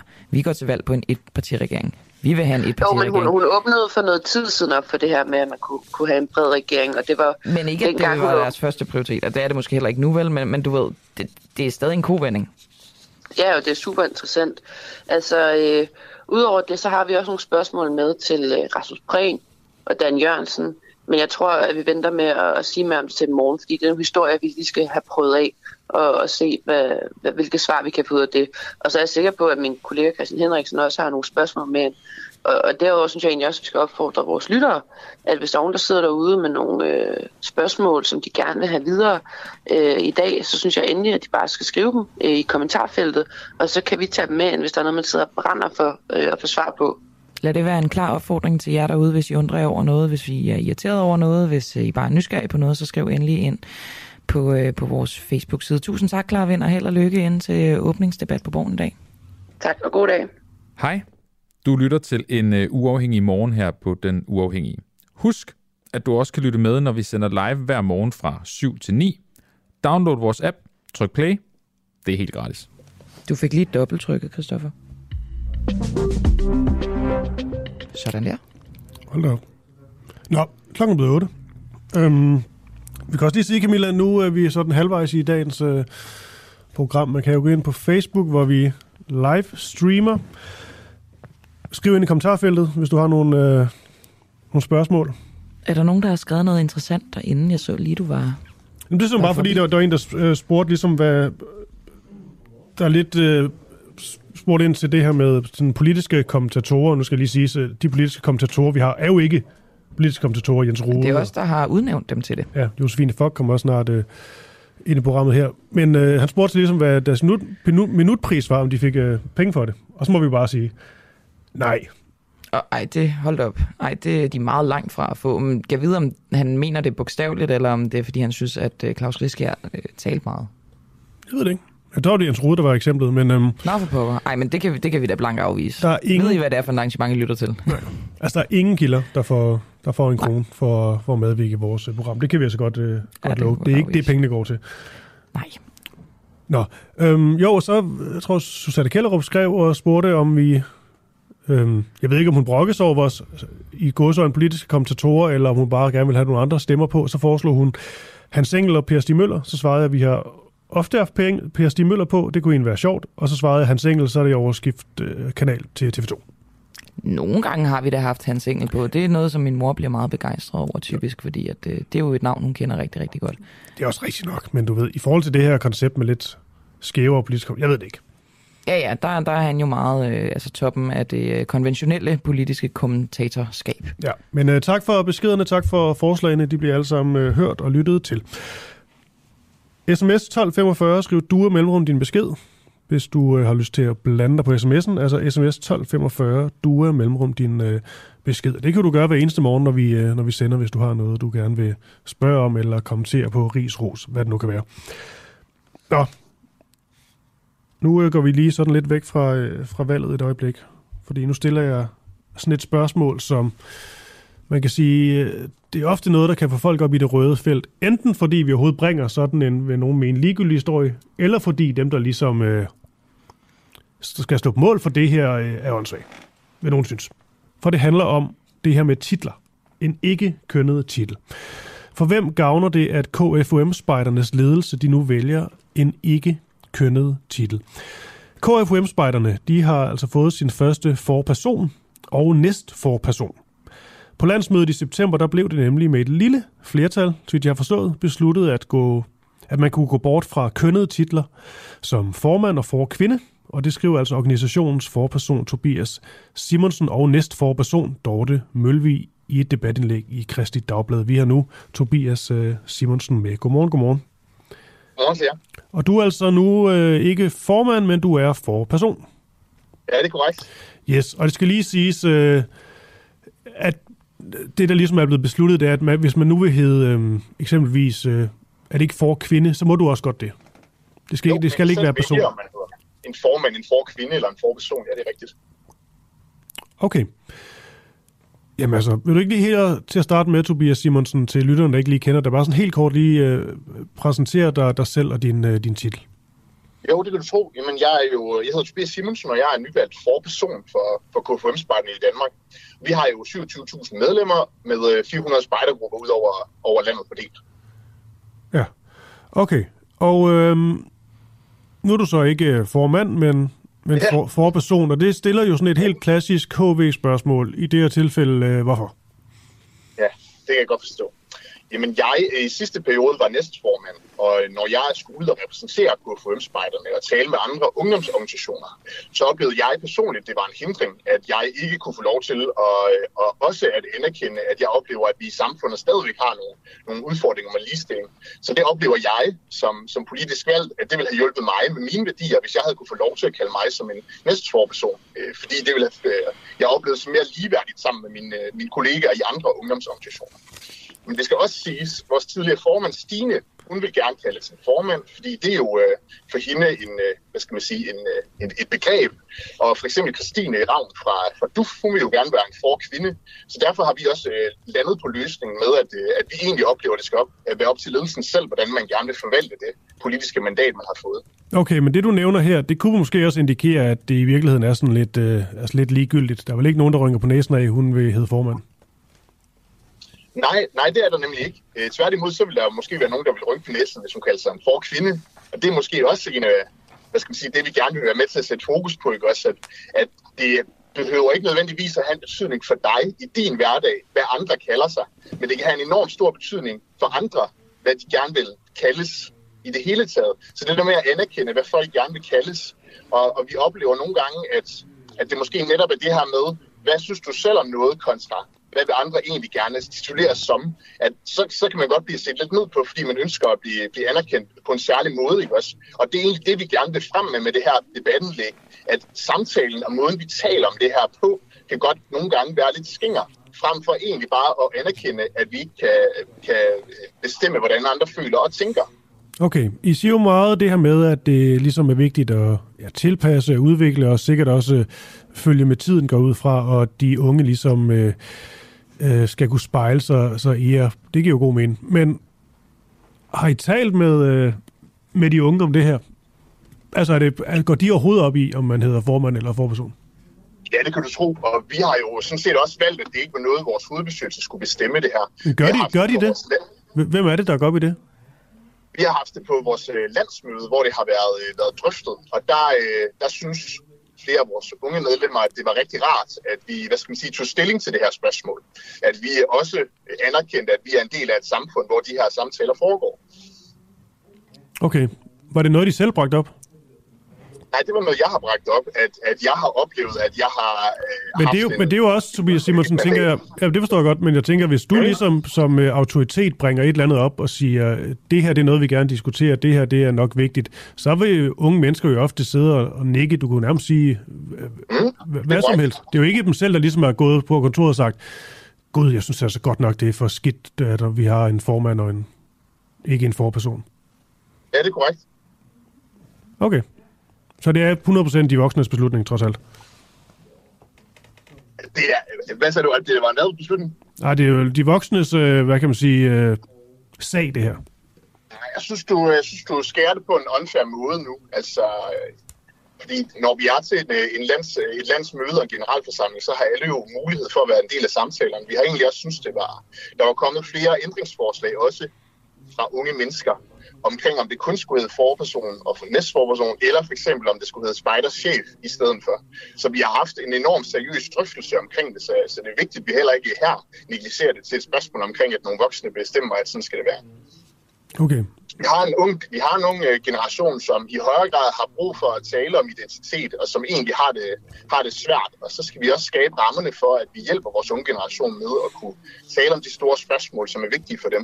Og det oplever vi, at vi er med til at sætte fokus på, hvordan vi taler om svære emner, og emner, som måske ikke alle synes er lige vigtige i en, på en ordentlig måde.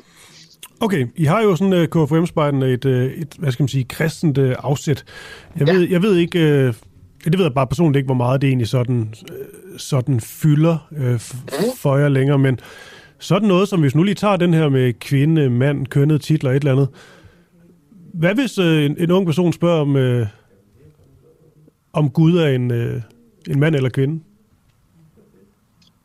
Det er jo ikke noget, som KFM-spejderne kan bestemme, kan man sige. Men det, der er med kristendom, det handler jo også om, at nogle gange så taler man om sådan, hvor kristen man er. Og man kan jo ikke sætte sådan på en skala for 1 til 10, hvor kristen er du. Så man kan definere sig som kristen, og så har man jo mulighed for selv at bruge kristendom på den måde, som man oplever er mest hensigtsmæssigt. Okay. Men er, er, det et, er det et reelt spørgsmål, man kan stille, eller er helt dum nu? Altså, hvad vil du svare? Jeg vil svare, at det var ikke afgørende for mig. Vi har nogle bibeltekster og nogle forskellige øh, historier, som skal være med til at kunne sætte vores hverdag i perspektiv og udvikle os som mennesker. Og det tager afsat i en, i en historisk kontekst. Jeg øh, har ikke, hvad skal man sige, det store behov for, at vi ændrer på kristendommen på nogen måde i forhold til, om det ene eller det andet eller det tredje, fordi det oplever ikke af vores mandat, kan man sige. Men vi kan tale om, hvordan vi gerne på skole 5 vil skabe rammerne for, at kristendom og, hvad skal man sige, livssyn i det hele taget også er relevant i dag. Okay, og så her til sidst, uh, Tobias. Um, identificerer du dig selv som, uh, som mand? Ja, det kunne du tro, jeg gør. Jeg identificerer sig som mand. Men jeg vil også gerne være med til at sætte fokus på, at vores sprog igennem århundreder har netop sat fokus på, at mænd var dominerende, dominerende køn ved netop at bruge mand mange steder. Og det vil jeg gerne anerkende igennem den titel, jeg bruger, når jeg er politisk valgt. Okay, men alligevel så er der så nogle af dine kolleger, der gerne vil hedde formand, selvom de er kvinder. Det er en, det er en mudret affære, men jeg, jeg vil også sige, i forhold til lytterne, der skriver ind, ikke? jeg tror, du er vant til det her. Der er selvfølgelig nogen, der skriver, øh, at det er sådan, at, altså, det er åndssvagt. Det er latterligt, ja. og det er for dumt at høre på. Hold nu op med de kønnede titler, og kom nu videre. Lad os nu bare kalde det, vi er vant til. Der er så nogen, skal lige siges, øh, lyttere, der skriver, blandt andet en mark her, der skriver, man kan jo selv vælge, om det er formand eller kvinde eller whatever, er det ikke totalt ligegyldigt. Så på den måde er der også nogen, der ligesom siger, ja, det er jo bare et, øh, op til et, til et frit valg nu, så man jo selv mm. tager den. Jeg vil, ikke, jeg vil ikke dømme eller noget som helst, eller lave nogen vurdering, men jeg vil i hvert fald sige tak, fordi du er med, Tobias Simonsen, som altså er forperson for hoved, hovedbestyrelsens ledelse i øh, KFUM-spejderne. Tak fordi du er med her til morgen. Velkommen. Tak.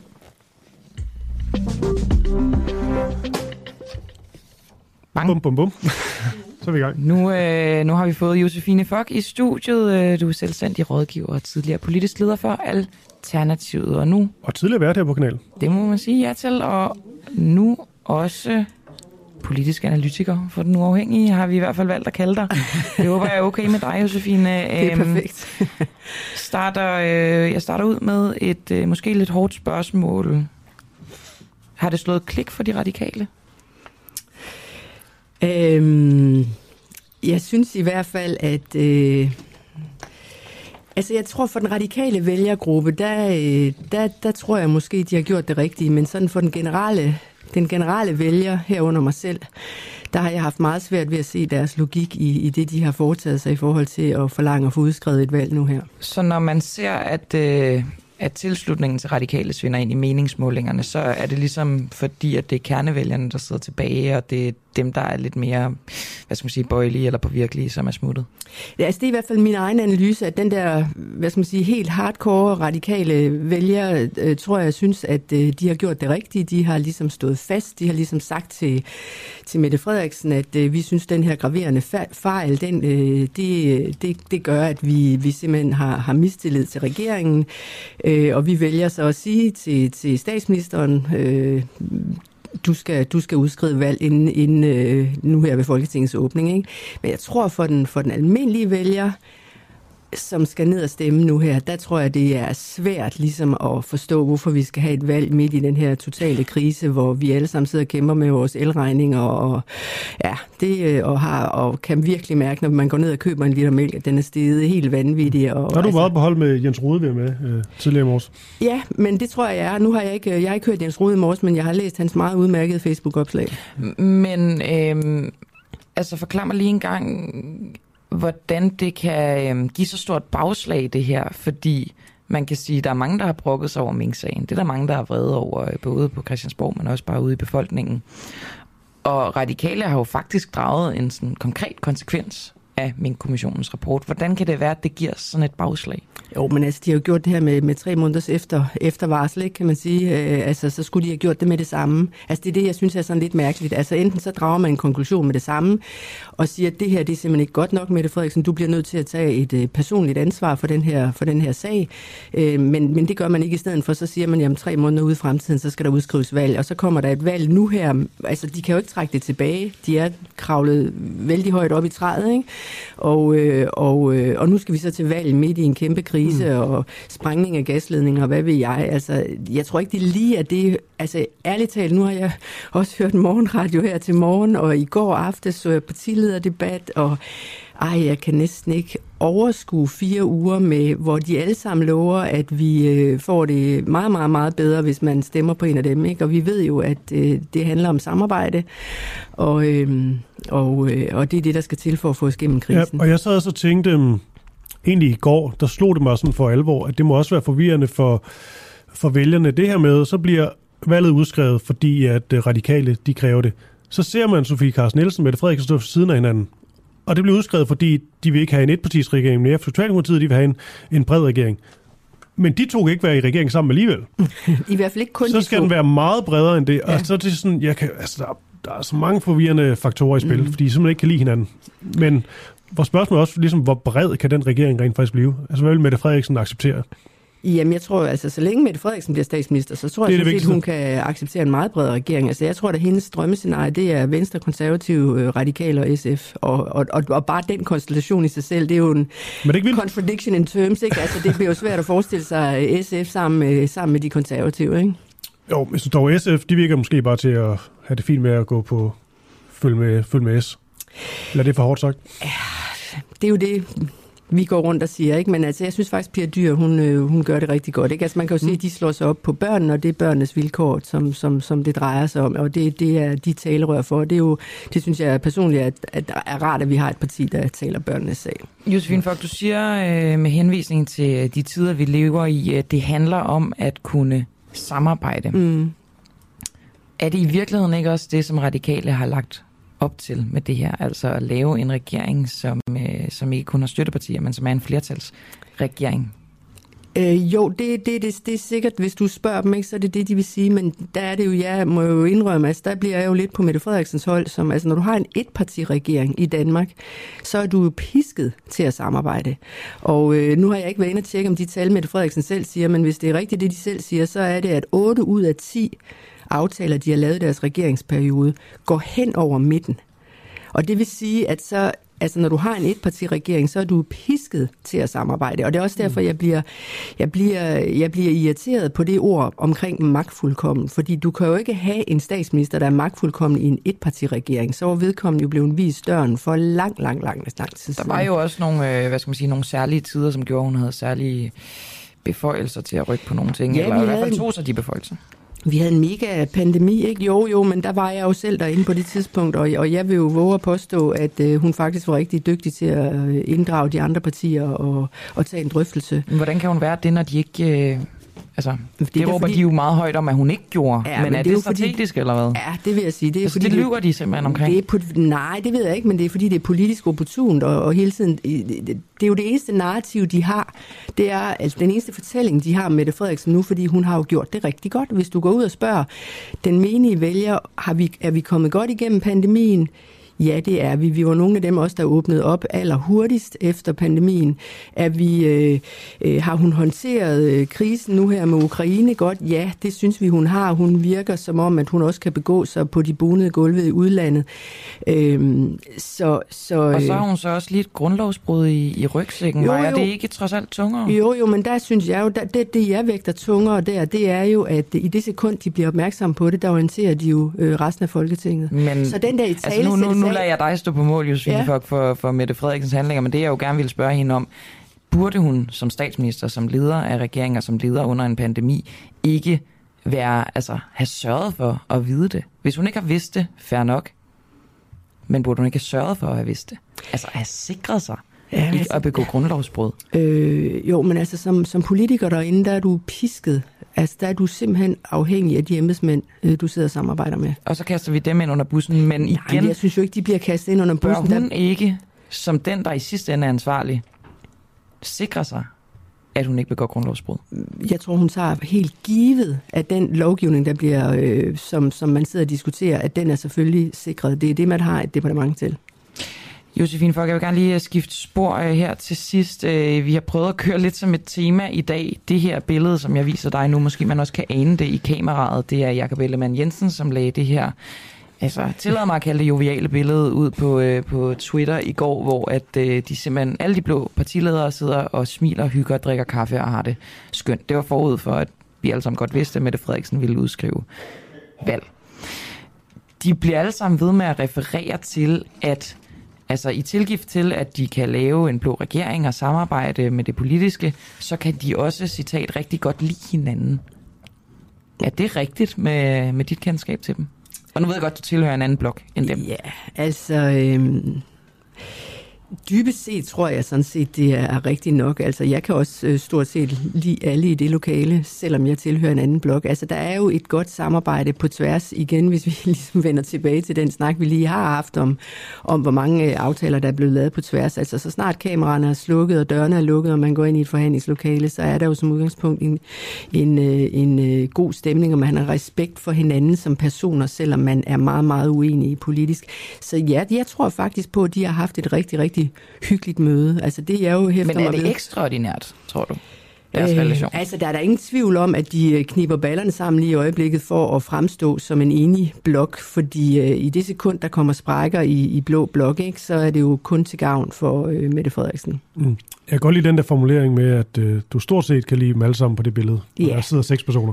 Ja. Men det vil jo slet ikke blive sådan en person... Øh... Jo, det synes jeg da. Er du ikke kan ja. om? Øh, nej, men jeg vil sige, den jeg har øh, meget lidt respekt for, øh, altså, ja, på det personlige plan, det er... Øh, det er Inger Støjberg i forhold til, at hun, at hun har begået et, et lovbrud, som hun, som hun jo ikke øh, angrer. Det må jeg sige, det har jeg noget svært ved at forholde mig til. Jeg var jo også Synes du egentlig, Mette Frederiksen angrer hendes lovbrud? Hun har jo ikke ville sige, Nej, at hun men, men forskellen er jo, at Inger Støjberg blev idømt, eller blev dømt for, at hun har gjort det bevidst. Hun har vidst, hvad hun gjorde. Hun øh, pressede Tror faktisk Tror du egentlig helt oprigtigt på, Josefine Fock, at Mette Frederiksen ikke har vidst det? Jeg ved godt, ja, der ikke er nogen beviser, og det er ikke for på. at skulle spekulere, ja. men der er jo mange, der også altså hvad store politikere, hendes, der jamen, har været ude og sige, de tror ikke en drøjt på, at hun ikke har været bevidst nej. om det. Hvad siger du til det? Men det er jo fordi, talesættelsen er nu, at vi faktisk slog mink erhvervet ned ved en fejl. Det er jo ikke det, der var fejlen. Altså, der var alle Nej, fejlen var, at der ikke var lovhjemmel. Ja, præcis. Fejlen var, at der ikke var lovhjemmel til det. Og i det sekund, at hun opdager det, der går hun ud og beder om lovhjemmelen og får den. Og det er jo det, man glemmer i hele den her fortælling. Så det er forskellen på Mette Frederiksen og Inger Støjberg, altså bevidstheden ja. om det. Det er jo, okay, der, altså, det er jo det, derfor, man det er derfor, bliver straffet om i Inger Støjberg på det personlige plan? Øh, nej, det er også fordi, hun, hun, hun bliver meget personlig, når man debatterer med hende. Altså, jeg har det jo sådan som udgangspunkt, at så kan man sagtens være uenig på det, på det faglige niveau, men godt have respekt for hinanden som personer. Der synes jeg, at Inger Støjberg engang imellem bliver meget, meget personlig. Lige til sidst, uh, Josefine Fock. Når man ser de her uh, glade partiledere, så prøver vi jo, det er også det, vi har gjort, det som prøver at se. Der er ofte, ofte et eller andet under overfladen, der og sådan noget, der kan stikke frem. Vi spurgte også Jens Rode om det her. Hvis man sådan skal sige Blå Bloks største problem. Jeg ved ikke, det er et stort spørgsmål, men hvad er dit bud? Det er, at, øh, at de er altså jo faktisk meget forskellige partier. Mm.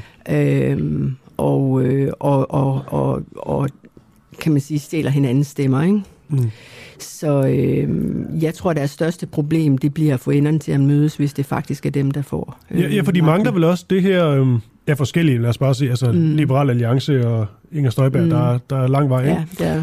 Men jeg tror også, det er en af Jens Rodes uh, pointer, det her med, at de jo ikke har det der som du egentlig også er inde på her, altså, de har jo ikke det der sådan, man kan sige, samlende moderparti. Altså, de er jo ikke særlig store, nogen af dem, Nej. sådan groft sagt. Nej, men derfor hæfter jeg mig også, nu ved jeg godt, det var Jakob Ellemann, der øh, øh, inviterede til det møde, mm. I, I snakker om i går, ikke? Ja, men, men jeg hæfter mig jo ved, at han sidder ved bordenden, ikke? Og det går jo, kan man sige, øh, bedre for ham øh, lige nu, ikke? Så, øh, men men, men øh, det er fuldstændig rigtigt, at der er ikke det, det der store parti, som ligesom at det, det er jo ikke fuldstændig indlysende, at det er ham, der skal være statsminister, hvis det er Blå Blok, der vinder. Okay. Ja, man sidder lidt og tænker... Jeg ved ikke, hvordan sådan noget foregår, men man sidder lidt og tænker, at øh, også fordi, nu er der jo tre på den ene side, to på den anden, og så er der Ellemann ved, ved bordenden. Det havde også sådan givet mening øh, i forhold til, øh, jeg ved ikke, sådan noget op, opstilling, hvis øh, Pape havde siddet sammen med Ellemann ved bordenden, vi så havde været 2-2-2. Ja, det, det er fuldstændig rigtigt, men jeg tror nok, det var Jakob der havde taget initiativ til tiden med at have hørt det. Altså, det ser også ud, at det, ja. han er der, kandidaten. Det er selvfølgelig ja. også til, der lægger det op. Lige præcis. Til sidst, allersidst, Josefine Fock, øhm, er han, Ellemann Jensen, ved at køre sig i stilling som kandidat i Blå Blok? Det er sådan, som jeg øh, lytter til det. Nu har jeg også hørt Søren Pape efterfølgende, og, øh, og de er jo allerede nærmest på det der møde blevet enige om, at Pape han har fra, frasagt sig sine topskattelettelsers krav. Ikke? Ja. Øh, så, så altså, det undrer mig lidt, at Søren Pape ikke øh, holder fast i, jamen vi har jo nogle krav, så må vi se på, hvordan mandaterne bliver fordelt efter et valg, og så tager vi en forhandling, og så står jeg selvfølgelig på, at jeg kan få så meget af den konservative politik, øh, konservative politik igennem.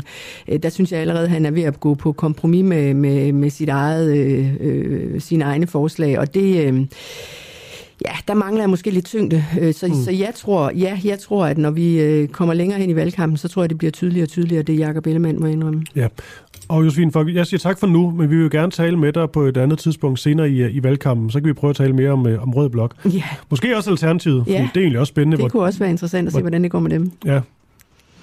Ja, om de kommer ind. Ja, lige præcis. Nå. Du er altså selvstændig rådgiver, så er du tidligere politisk leder for netop ja. Alternativet. Og nu øh, kalder vi det også for politiske analytikere her for Den Uafhængige, hvor du også tidligere har været. Ja. Tak for det. Det var en fornøjelse. Selv tak. Det var en fornøjelse. Ja, tak. Hej. Nå, Camilla. Nu får vi Christian Henriksen ind. Ja, og undskyld, jeg også forlod matriklen. Gud, vi har fået et afbud. Ja, men det er derfor, jeg har forlod matriklen faktisk. Fordi det vi skulle have til, det Asger Hedegaard Bøje øh, fra Weekendavisen på til en snak om øh, noget, der florerer på sociale medier fra Ja, og jeg... Nogen, I kan tage. Ja, ja, du var da også endelig at kritisere mig lidt på Twitter. Den tager vi senere, og det glæder jeg mig til. Jeg føler, jeg er velforberedt. Men jeg vil sige, øh, nu har... Undskyld. Argumenter. Jeg Christoffer har læst op hele natten helt bestemt. Jeg synes, ja. at det er mere relevant at fortælle lytterne, at øh, grunden til, at jeg forsvandt under Josefine Fock-interviewet, det er fordi, at jeg forsøger at få en blå partileder på til at tale om det her tilbagevendende gennem hele morgenen billede, som Jacob Ellemann han ja. har lagt mm. ud om relationerne i Blå Blok. Jeg forsøger at få Pernille Vermund med klokken kvart i ni. Okay, og det her med det her billede, det er sådan et Katar-billede, den tager vi ikke nu, men jeg synes, vi nu hvor Asger ikke kan være med alligevel. Vi tager den, øh, snakke lidt om den senere, men... Måske. Ja. Eller i morgen. Ja, men lige nu skal vi sige uh, godmorgen til Christian Henriksen. Godmorgen. Igen. Ja, og jeg får jo også med for en time siden. Ja, det har alle glemt, også dig selv. Ja. Nå, men Christian Henriksen, du, øhm, du har gang i et, øh, i et host og et projekt. Ja, det er rigtigt. Du mener bare selv sætte, uh, sætte jo, jo, på det. Du skal lige præsentere det for de lytter, som uh, er helt ja, blanke. Nej, men det er rigtig nok, at uh, så udskriver Mette Frederiksen uh, jo valg, og i det hun gør det, så lægger vi et opslag ud på Facebook, hvor vi skriver, at uh, jeg stiller op til uh, folketingsvalget. Det er i hvert fald min ambition at gøre det. Jeg skal lige først have mindst 150 vælgererklæringer. Der er allerede en god portion øh, i, i indbakken, men man kan jo endelig bare, øh, eller øh, stiller underskrifter hedder det, og det er bare en opfordring til lyttere, send dem, øh, hvis I synes, at det følgende, jeg nu siger, er relevant. Øh, og grunden til, at jeg stiller op, det er øh, nærmest bare øh, ren øh, praktik jeg har ikke tænkt mig at have nogen øh, politiske ambitioner. Jeg har ikke tænkt mig at skulle, så frem det bliver valgt ind, gå til nogle øh, debatter og sidde med på øh, lovforslag og så videre og så videre. Det handler udelukkende om, øh, for det første, at vi her under valgkampen godt kunne tænke os at udkomme med vores øh, journalistik på øh, politikernes valgplakater, eller lige nedenunder, lidt øh, inspireret af det Alternativet gjorde, hvor de øh, ved forrige valgkamp skrev... Øh, så var der en valgplakat, og så fra, måske fra Venstre, og så de skrevet nedenunder, øh, du kan også stemme på Alternativet. Sådan en lille valgplakat.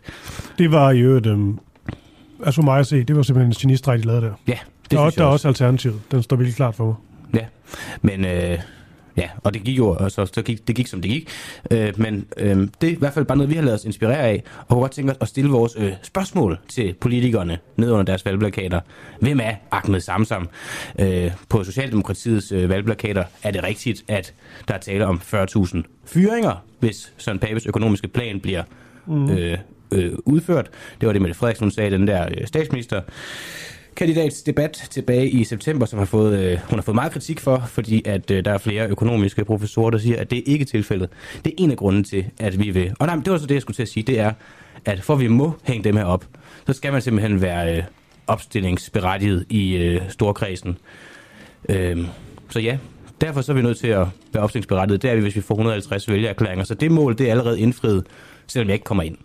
Hvis. Okay. jeg kommer ind... Nej, skulle du til at spørge om noget?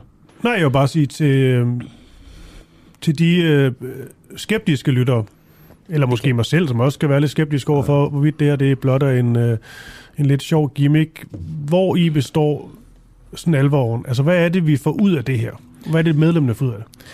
Vi får ud af det, at vi gør opmærksom på nogle Øh, bare lige i det første tilfælde her, for jeg har ikke noget at give det andet endnu, men at vi får gjort opmærksom på nogle af de spørgsmål, vi stiller, som vi har så absurd svært ved at få svar på. Vi øh, får ud af det, at vi lad os nu bare lege, at øh, Peter Skår for eksempel, vi har sindssygt svært ved at få noget at vide om Danmarksdemokraternes politik. Øh, så nogle af de punkter, vi måske har spørgsmål til, der kunne vi jo så hænge det lige ned under hans valgplakat. Så vil han, øh, når han kører på arbejde, kunne se, at der under alle hans valgplakater hænger spørgsmål til hans politik. Det ser af helvede til ud. Det kunne måske presse ham til at for en gang skyld stille op til interview hos os. Det har vi ikke øh, haft nogen succes med endnu. Altså det er bare et eksempel på, hvad det er, vi kunne få ud af det. Jeg kan godt se, når man lige ser det, og hvis man også går ind på Facebook og ser billeder og sådan noget, det ser gakket ud, og det ser dumt ud, og det ligner bare et eller andet for at få en hel masse opmærksomhed. Og i bund og grund, så er det overhovedet ikke det, fordi det er ren praktik, det er. Mm. Ja, vi kan jo lige sige, Christian Henriks, nu hvor du sidder med i studiet, vi har lige fået øh, god nyhed ind fra Camilla Boracke, der siger, at øh. Pernille Vermund er med. Ti- Nej, og det tog fem minutter, så havde du hende på. Hvorfor legner du ikke flere kilder op til øh, morgenprogrammet? Fordi jeg skynder mig hjem og sover. Ja, det er rigtigt. Hvorfor er I sådan lige... Nå. Hvorfor er I så gode venner? Med mig og Pernille Vermund. Mm. Det er da din konklusion. Jeg spurgte bare hendes pressemand. Ah, jeg synes også, jeg fornemmede en meget øh, venskabelig zone ude i regien, der var du ringede. Ja. Det lyder hyggeligt. Det er stærkt. Pernille Vermund er altså på klokken 8.50. Har du mere, Christian, du skal give videre? Jo, jamen det har jeg da, øh, hvis der er tid til det. Og det er jo bare den anden ting, det er så, så frem man nu skulle ske at blive valgt ind.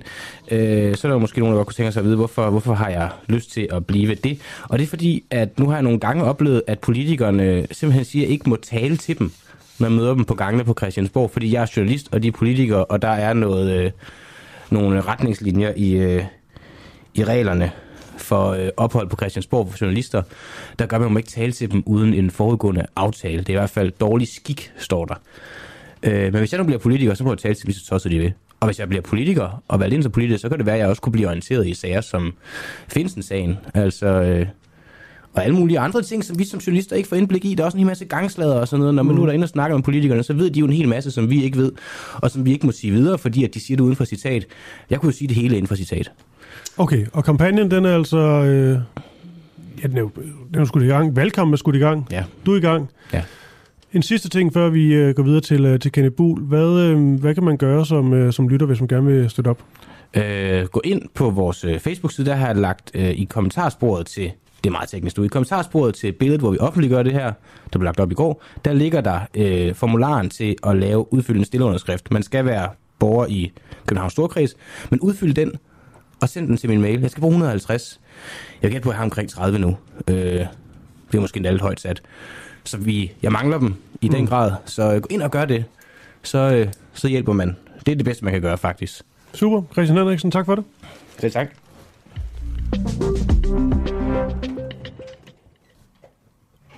Og Kenneth Buhl skulle gerne være øh, med om et, øh, et kort øjeblik. Han er militærforsker ved Institut for Strategi og Krigsstudier. Studier hedder det på Forsvarsakademiet.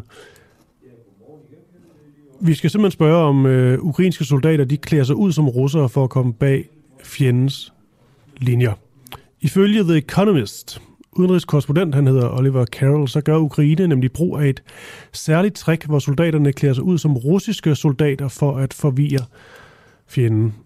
Spørgsmålet er ligesom, om det først og fremmest passer. Det er jo et øh, reelt spørgsmål. Derudover så er også ligesom, om det følger de her uskrevne love. Man taler jo så meget om de her krigens øh, love, og det er jo egentlig bare et reelt spørgsmål. Altså er det lovligt eller ulovligt at klæde sig ud i fjendens uniformer? Og vel også sådan mere, er det illeset eller... Er det det, man kalder incognito? Ja.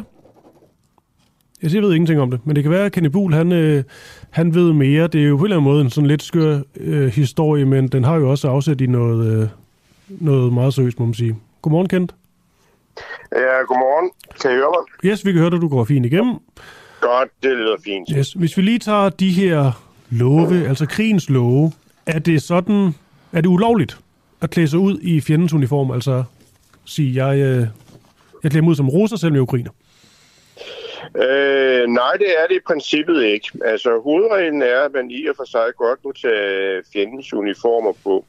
Men hvis man bruger det at tage fjendens uniformer og kendetegn på med det formål at angribe vedkommende, øh, altså simpelthen ved at indgyde, at man er en af deres egne, og, og dermed øh, slår nogen ihjel eller sårer nogen alvorligt, jamen det er dels ulovligt, og det er jo faktisk også en krigsforbrydelse. Så det er faktisk formålet, som er afgørende for, hvorvidt det er ulovligt eller ej.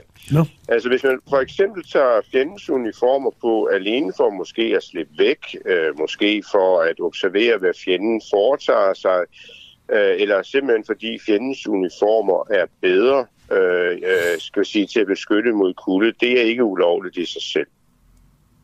Okay, men er det, altså, hvad tænker du egentlig, Kenneth Buhl? Ja, fordi min tanke er umiddelbart, hvis det er rigtigt, det er ukrainske soldater, de klæder sig ud som, som russere, at det sådan er, altså det er tagligt, det er beskidte knep.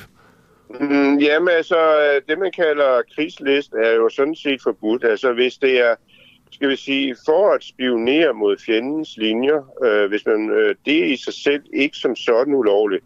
Hvis man bliver fanget i fjendens uniformer, jamen så er man spion, og øh, så mister man retten til kompetent, for eksempel og krigsfangestatus. Og øh, skal vi sige, i gamle dage, altså nu taler vi om 2. verdenskrig, hvis man blev pågrebet som spion, jamen så kunne man faktisk blive summarisk henrettet. Det kan man så ikke i dag, som, som loven står i dag. Men øh, øh, jeg skulle sige, det, så, med, så er det jo det ene et spørgsmål om, at man mister en bestemt status. Det betyder ikke, at man har ret til at torturere folk eller behandle dem vilkårligt. Øh, man har bare færre rettigheder. Okay. Da russerne i hvert fald angiveligt klædte sig ud som ukrainske soldater, de historier, de florerede, der blev det kaldt sådan øh, forkasteligt.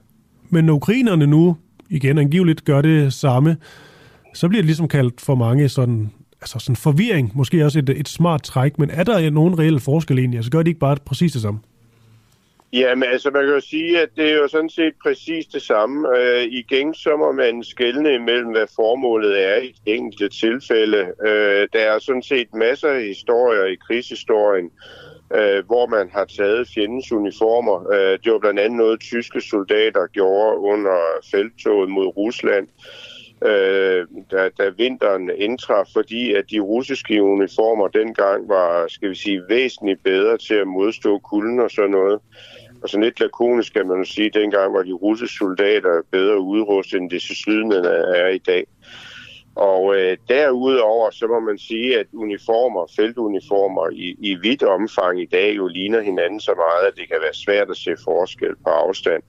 Altså for eksempel den øh, uniform, vi anvender i, i Danmark, den der hedder MTS, Multiterrain, øh, sløring der, den, øh, det er jo en uniform, som anvendes af et stort antal lande. Okay. Ken Buhl, jeg tror egentlig, det var det. Bare lige her til sidst. Øh, altså, kan du bede eller afkræfte, at det rent faktisk øh, sker det her? Altså, ukrainer, de klæder sig ud som russiske soldater? Altså, det vil jeg ikke tage stilling til. Jeg har ikke selv set nogen kilder på det. Jeg kan kun udtale mig, skal vi sige, hvad der er op og ned med hensyn til, om det er lovligt eller ulovligt. Og prøve ligesom at gøre lytterne, øh, skal vi sige, klogere på, øh, øh, hvornår det er lovligt og hvornår det er ulovligt. Og så må man jo så ud for de, øh, skal vi sige, fakta eller historier, man bliver præsenteret, tage stilling til, om det falder ind under det ene eller det andet. Okay. Ken Buhl, tak for det, og god dag til dig. Det var så lidt. Selv tak.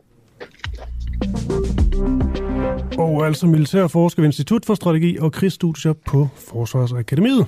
Og nu er det Pernille Værgen. Nej. Nå. Jeg, jeg tror, du har set forkert. Det er om 10 minutter, vi har Pernille Vermund med.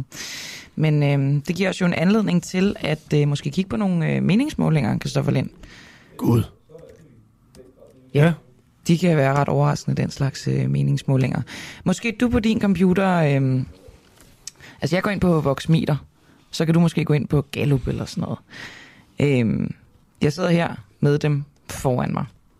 Seneste meningsmåling. Skal vi ikke starte med Danmarks Demokraterne? Uge 39.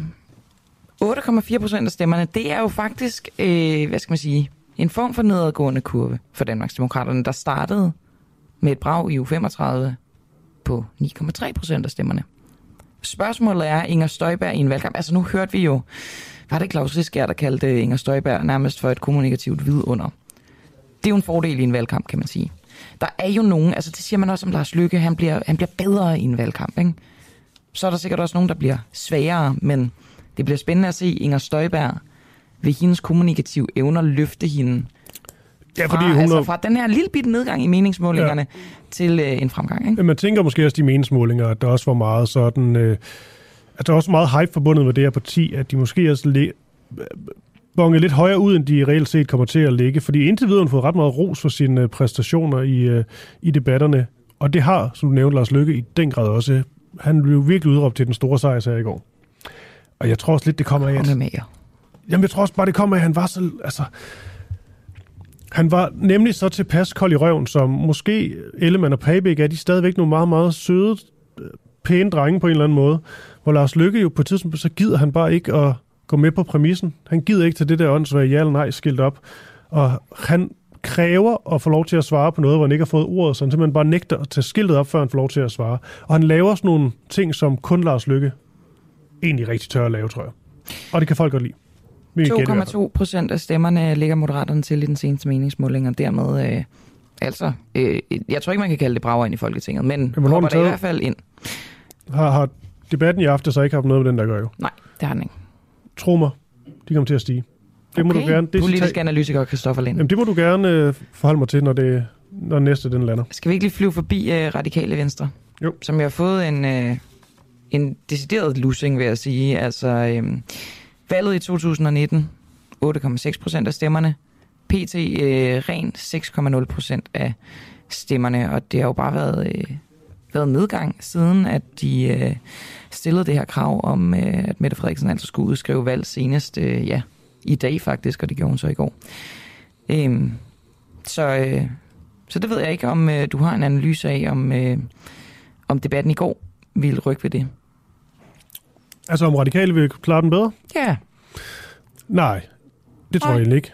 Jeg tror også, at radikale har det problem, at øh, Sofie Carsten Nielsen, hun ikke har nogen sådan særligt stor bred eller folkelig appel, og til dem, som måske netop ikke kan lide det, det folkelige, måske det mere elitære. Jeg tror heller ikke, de er særlig vilde med Sofie Carsten Nielsen, og jeg tror, mange synes, det er for rodet, det her med, at de sådan lidt spiller på nogenlunde samtlige heste, de overhovedet kan, kan spille på. Det er mit øh, sådan ret klare bud. Og det er også noget med, at i sådan radikale bagland, der er man altså langt, langt, langt mere rød end blå. Så det her med at åbne op for et blot samarbejde, det tror jeg så godt Hvor ved kan. du det fra? Det har jeg læst.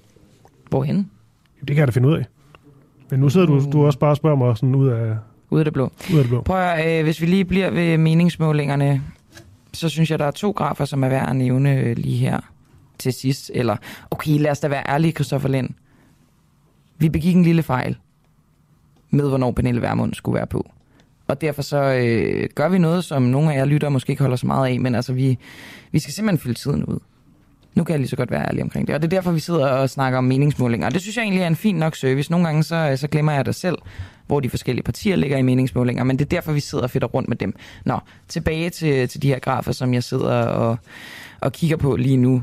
Dem, der falder os allermest i øjnene, det er øh, dels Venstre, fordi det er sådan, at øh, det her voksmetermålinger, de viser fra de sidste 4-5 uger, og så viser de så ved valget i 2019. Og de grafer, der i den forstand hopper mest i øjnene, det er klart Venstre og Dansk Folkeparti, der har taget et gevaldigt hop nedad siden valget i 2019. Og det er jo ikke nogen nyhed. Hvis man kigger på Venstre, så, øh, altså, så er de ligesom faldet fra 23,4 procent af stemmerne til så at være helt nede og kysse 12,5 procent af stemmerne. Men nu har de jo så fået et opsving.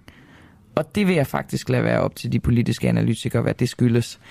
Men i hvert fald så ligger de altså senest på 15,5 procent af stemmerne. Dansk Folkeparti kan vi også lige nå at runde, fordi vi har jo god tid i virkeligheden.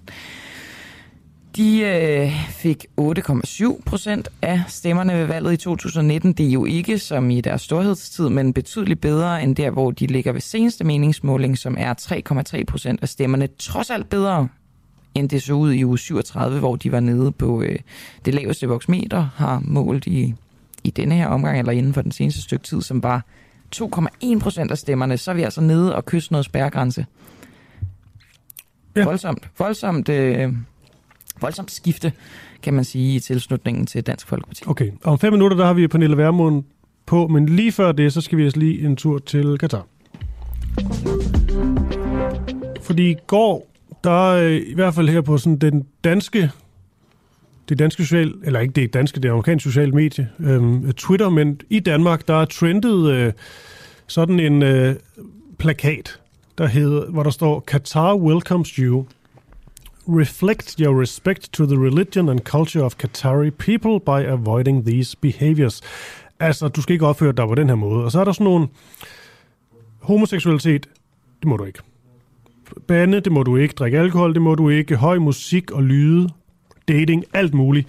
Og meget af det her, det har jo øh, i den grad øh, resonans i, øh, i virkeligheden.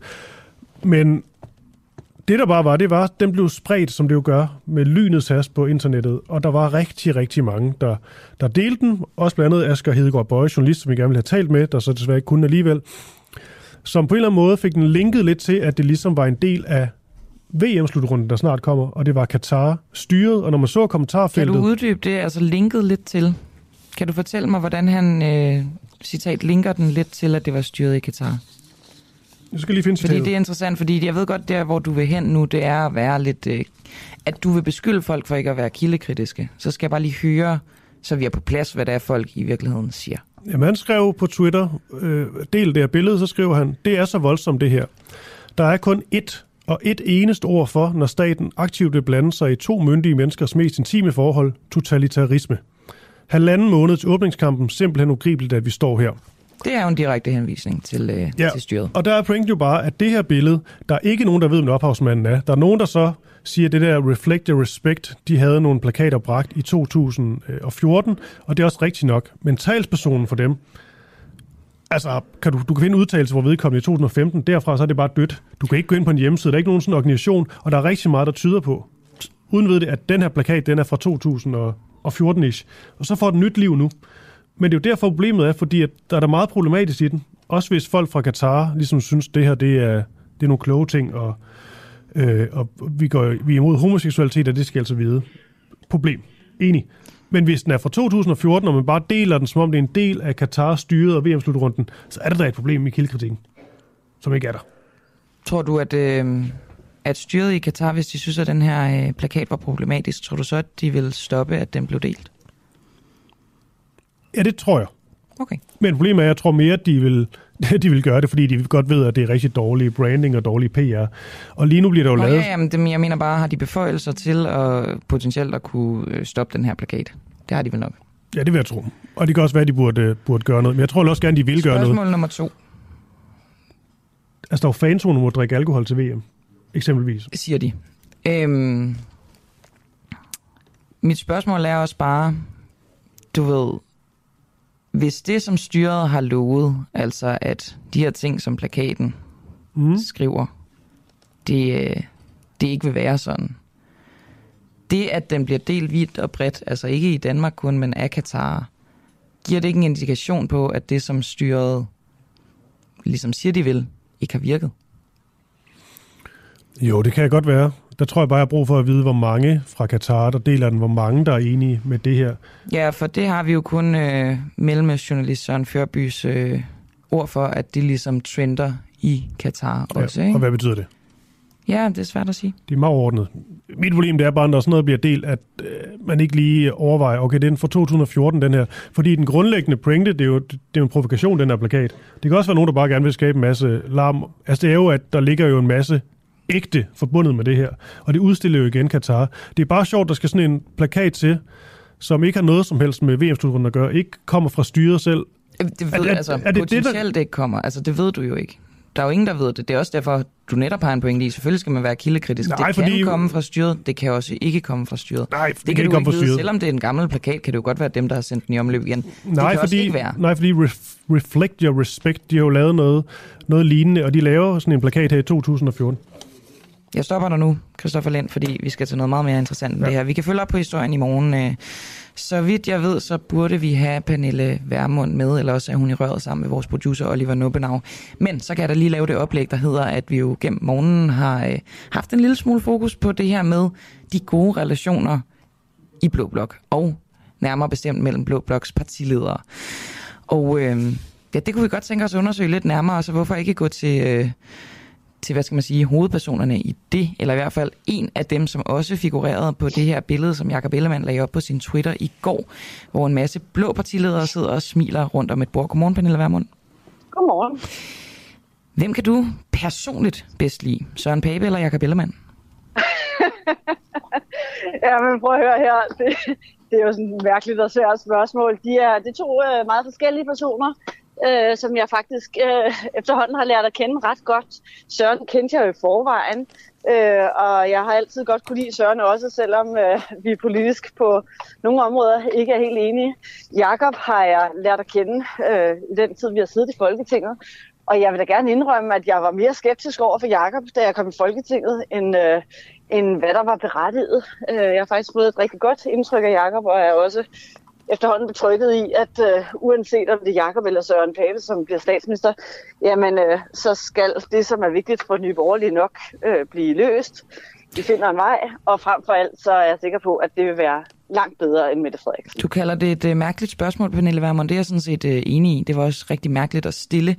Men jeg synes, det er et berettiget spørgsmål, fordi I jo bliver ved med at gentage, og det er flere af jer, I bliver ved med at gentage, øh, I siger en masse om jeres politik, hvor I kan mødes henne, og så siger I, og frem for alt kan vi lide hinanden, altså som om, at det ikke ja. er givet, at I kan lide hinanden. Så I bringer jo selv på bane, at det her, det også er en faktor om, hvorvidt I kan lide hinanden. Og på den måde er det vel også en faktor, hvem af de to statsministerkandidater, du som partileder for Nye Borgerlige bedst kan lide? Jamen, vi kan lide hinanden. Og når det er vigtigt at fremhæve, så tror jeg, det er fordi, vi, altså politisk er der jo forskelle, og der er øh, en årsag til, de vi seks forskellige partier. Når man så på, hvordan vi øh, havde et borgerligt flertal fra 15 til 19, hvor de jo brugte mere tid på at spænde ben for hinanden, på at samarbejde, så fik man jo også en fornemmelse af, at det var fordi, de faktisk ikke rigtig brød sig om hinanden. Øh, og det, jeg tror, det er en forudsætning for, at man kan samarbejde, at man kan finde en fælles vej, også på trods af uenigheder, at man som grundlæggende har respekt for hinanden og godt kan lide hinanden. På hvilket øh, område, det ikke, at man... er det vigtigst, at I kan lide hinanden? Altså på hvilket politisk område øh, er det vigtigst, at I har den her respekt for hinanden? Jamen, det er vigtigt for al politik, fordi politik Men jeg mener er mere, hvor, man... at, altså, hvor er I mest uenige, så hvor kommer det mest i spil, at det er vigtigt, at I kan lide hinanden? Er seks. Jamen, det kommer... Hvor er I mest uenige? Ja, jamen, det er jo forskelligt fra, fra parti til parti. Øh, hvis vi tæller EU-politik, så er jeg jo mest uenig med Venstre øh, og mest enig med Dansk Folkeparti. Taler vi øh, fordelingspolitik, jamen så er jeg mindst enig med Dansk Folkeparti og måske mest enige med Liberal Alliance. Så det er jo ikke sådan, at vi øh, står alle sammen enten øh, udenfor eller indenfor at være enige eller uenige med hinanden. Øh, der er øh, steder, hvor vi er enige, og der er steder, hvor vi er uenige. Vi er seks partier, og fællesmængden er, vi er enige om, at vi skal af med Mette Frederiksen. Vi er enige om, at vi ønsker en borgerlig retning for vores samfund. Og, øh, og forudsætningen for, at vi så kan komme i en borgerlig vej, eller en borgerlig vej, hvor, hvor danskerne virkelig kan mærke øh, en forskel i deres hverdag. Altså danskerne forhåbentlig skal kunne mærke, at de får lov at beholde mange flere af deres egne penge selv, får lov at bestemme mere i hverdagen, færre love, færre tåbelige regler. Jamen det er jo, at, øh, at vi er villige til at bøje os mod hinanden og, og indgå kompromiser. Kan du lide Inger Støjberg? Ja, det kan jeg. Og det kunne jeg sådan set også før jeg. Altså Inger har jeg mødt for, ja, mødte jeg jo også før øh, hele sagen om, omkring barnebrudet. Øh, og, og det var, jeg vil ikke sige, det var kærlighed ved første blik, men altså, vi faldt godt i snak sammen øh, allerede første gang, vi mødte hinanden, og det var jo før Inger var næstformand for Venstre. Øh, og, og vi har siden haft øh, et godt forhold og et tæt forhold privat. Kan du prøve Så, at forklare ja. mig, øh, I jo ganske meget efter Mette Frederiksen øh, på grund af den her Mink-sag og Mink-kommissionens rapport og hendes rolle i det. Kan du forklare mig forskellen på Inger Støjbergs lovbrud og Mette Frederiksens lovbrud? Jamen, altså, det er jo to meget forskellige det sager. Det er meget forskellige sager, men altså på det principielle plan, altså, på lovbruds det ene handler planen, om der går I ligesom efter at Mette Frederiksen. Hun kan ikke, altså hun er ikke en troværdig øh, leder, øh, og Inger Støjberg er en troværdig leder. Hvad er forskellen? De har begge to begået lovbrud. lovbrud. Jamen, der er der kæmpe, for mig er der kæmpe forskel på, om man lukker et helt erhverv øh, uden at have lov til det, og man påfører danskerne en regning på 19 milliarder kroner, som Mette Frederiksen har gjort. Og Men så om man lovbrud, så hvis vi nogle... snakker principielt om lovbrud, er Inger Støjberg så ikke værre, i hvert fald med kommissionernes konklusioner af, at hun faktisk var bevidst om det, og Mette Frederiksen ikke var? Jamen nu er det jo ikke sådan, at, øh, at vi ser alle øh, lovbrud ens. Det gør vi heller ikke, når det ikke handler om ministre. Jeg vil jo til hver en tid sige, at en person, der har begået en voldtægt, øh, har brudt loven på en værre måde, end en person, der eksempelvis har... Er du hævet over et lov- og øh, ret, Pernille Vermund, din mening? Over jura, over lov og ret? Nej, hvorfor skulle det være det? Nå, men når du Nej, siger, at du skal det? vurdere, hvad der er værst, altså vi har jo ligesom noget... Så har du lige bedt mig om. Ja, det er rigtigt. Du lige bedt mig om at skælne mellem de to. Så jeg spørger jeg bare om, om du er hævet over det, eller om det ikke principielt er det samme? Nej, forbrydelser er ikke de samme. Det er de ikke for ministre, og det er de heller ikke for civilbefolkningen. Og det er jo også derfor, at forbrydelser dømmes forskelligt.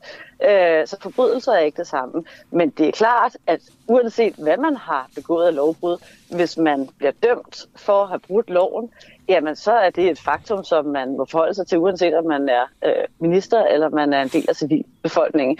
Det ændrer dog ikke ved, at forbrydelsens øh, karakter, det man har gjort, øh, når man har brudt loven, der vil jeg fastholde, at uanset om det er forskellen på at have øh, ja, taget en marsbar i en forretning, eller øh, voldtaget en kvinde, eller om det er forskellen på at have adskilt øh, barnebrude fra deres voksne mænd, og så øh, nedlægge et helt erhverv, påføre danskerne en regning på 19 milliarder, jamen der er forskel i selve forbrydelsen. Okay, Pernille Vermund, nu øh, jeg sidder og kigger på det her, det her hyggelige billede, som Ellemann har lagt op, og øh, nu adresserer jeg lige elefanten i rummet. Altså en person, der ikke er der, som I måske gerne vil have var der. Fordi Lars Løkke Rasmussen, hvis nu Moderaterne kommer ind, hvad jeg helt personligt tror, de gør, så kan det godt være, at de får nogle afgørende mandater. Det er spekulation, men det er jo det, der bliver snakket meget om. Og det ville jo være en ret stor fordel at have ham med på jeres hold, tænker jeg. Vil du egentlig gerne have, at han sad med ved det bord? Altså forudsætningen for at sidde ved det bord, det er, at man peger på en blå statsminister. Øh, og, og Lars Løkke Rasmussen har jo ret klart meldt ud, at han ønsker ikke en borgerlig regering. Han ønsker en regering, hvor Mette Frederiksen og Sofie Carsten Nielsen skal være med. Mm. Øh, vi peger ikke på Mette Frederiksen. Øh, det er der heller ikke nogen af de andre blå partiledere, der gør. Så det er jo derfor, han ikke sidder der. Jeg ved ikke, om han sidder med til Mette Frederiksens møder, men, men hvis man peger på Mette Frederiksen øh, og nægter at pege på en, en borgerlig statsministerkandidat, så er det klart, så sidder man ikke hos os. Maj Villersen sidder der heller ikke, og Pia Olsen Dyr sidder der heller ikke, selvom de formentlig også kommer i Folketinget igen efter næste valg. Mm. Men jeg tænker også mere sådan, at du, altså er du lidt skuffet på Lars Løkke Rasmussen? Jeg mener bare, det ville forøge jeres chance ret meget, hvis han ligesom havde meldt klart ud, jeg med blå blok hele vejen. Jamen nej, altså jeg, jeg har jo altså, jeg har det jo sådan med Lars Løkke Rasmussen, at, at det, er jo ikke, det er jo ikke nogen nyhed, at Lars Løkke Rasmussen ikke er en del af det borgerlige Danmark. Han øh, gjorde det jo allerede i sidste valgkamp meget klart, selv da han, altså han var jo statsminister for øh, en borgerlig regering dengang, og der smed han jo hele det borgerlige Danmark ind under bussen øh, og kom ud med en bog, hvor han kaldte det befrielsens øjeblik, at han endelig kunne række hen over midten og sige, at nu ville han hellere danne regering med, med radikale og Socialdemokratiet, end at den regering, øh, som var borgerlig. Mm. Så når man peger på Mette Frederiksen, jamen så har man jo bekendt kulør, øh, og, og så er man ikke en del af øh, de partier, som, øh, som ønsker en borgerlig regering og et borgerligt flertal. Mm. Synes du simpelthen, han smed hele øh, Blå Blok på øh, under bussen øh, sidst? Ja, det gjorde han da i den grad. Han stod to dage før valget, eller var det aften før valget, øh, og sagde, at, øh, at efter valget, jamen, så ønskede han en regering hen over midten. Han var jo åbenlyst godt træt af at samarbejde med, øh, jeg ved ikke om det var LA og DF, han, han indviste til, men, øh, men det var jo ret tydeligt, og jeg læste også hans bog, Befrielsens øjeblik, og der gjorde han det også ret klart. Den var skrevet flere måneder øh, før valget. Øh, og der var det meget tydeligt, at han var træt af at være en del af det borgerlige Danmark, og han ville egentlig hellere øh, være en del af, øh, ja, af nogle partier, som for eksempel øh, skulle pege på, på Socialdemokratiet og Radikale øh, som del af regeringen. Okay, her til øh, i hvert fald for mig sidste spørgsmål. Hvem er det egentlig, som øh, Nye Borgerlige de skal hapse stemmer fra? Er det, øh, er det fra Messerschmidt, eller fra Inger Støjberg, eller Pape? Hvem er det, I, I går efter? Jamen, vi går ikke efter at hapse stemmer fra nogen. Vi går efter at fortælle danskerne vigtigheden af, at vi får løst udlændingepolitikken forbundet, at vi får en udlændingepolitik, hvor vi sikrer, at de gode udlændinge, som kan bidrage til vores samfund, de får lov at komme hertil. Der er alt for mange åndssvage sager, øh, hvor folk enten bliver udvist eller bliver øh, afholdt fra at komme hertil, til trods for, at, øh, at de er klar til at leve som lovlydige borgere og forsørge sig selv. Og på den anden side, så er der alt for mange sager, hvor grov folk, der begår grov kriminalitet og som har udenlandsk statsborgerskab, får lov at blive dannet i landet. Så det er det, som er øh, det vigtigste for os at fortælle danskerne. Og så er det selvfølgelig helt afgørende, ikke mindst nu, at vi øh, får trukket Danmark i en mere borgerlig retning, får en ansvarlig økonomisk politik, som kan redde danskerne gennem denne her krise. Det er det vigtige for os at få fortalt til danskerne. Vi skal ikke kapre stemmer for nogen. Øh, danskerne skal stemme på os, hvis de er enige i vores politik, og hvis de er mere enige med andre partier, så skal de stemme på dem. Okay, det var klar at tale her til sidst, Pernille Vermund, og valgkampen er jo skudt i gang, så du skal nok ud og lave noget, gå ud fra. Det skal jeg. kan du have en, øh, kan du have en fortsat god dag? Ja, tak skal du have. Tak, tak. Hej. Og, hej, hej. Og med det, Camilla, så øh, gør jeg lige sådan der. Det er en øh, lyd, der indikerer, at nu er dagens program slut. Ved vi, hvem der skal være værter i morgen? Er det rigtigt forstået, det er, det er Christian Henriksen og Clara Vind? Simpelthen. Så kan I glæde jer til det. Gæsteværter øh, i studiet, Christoffer Lind, Camilla Bragi i regien, Oliver Nubbenau. Programmet var sat sammen af Peter Svarts Nielsen, som sagt i morgen Christian Henriksen og Clara Vind. God dag.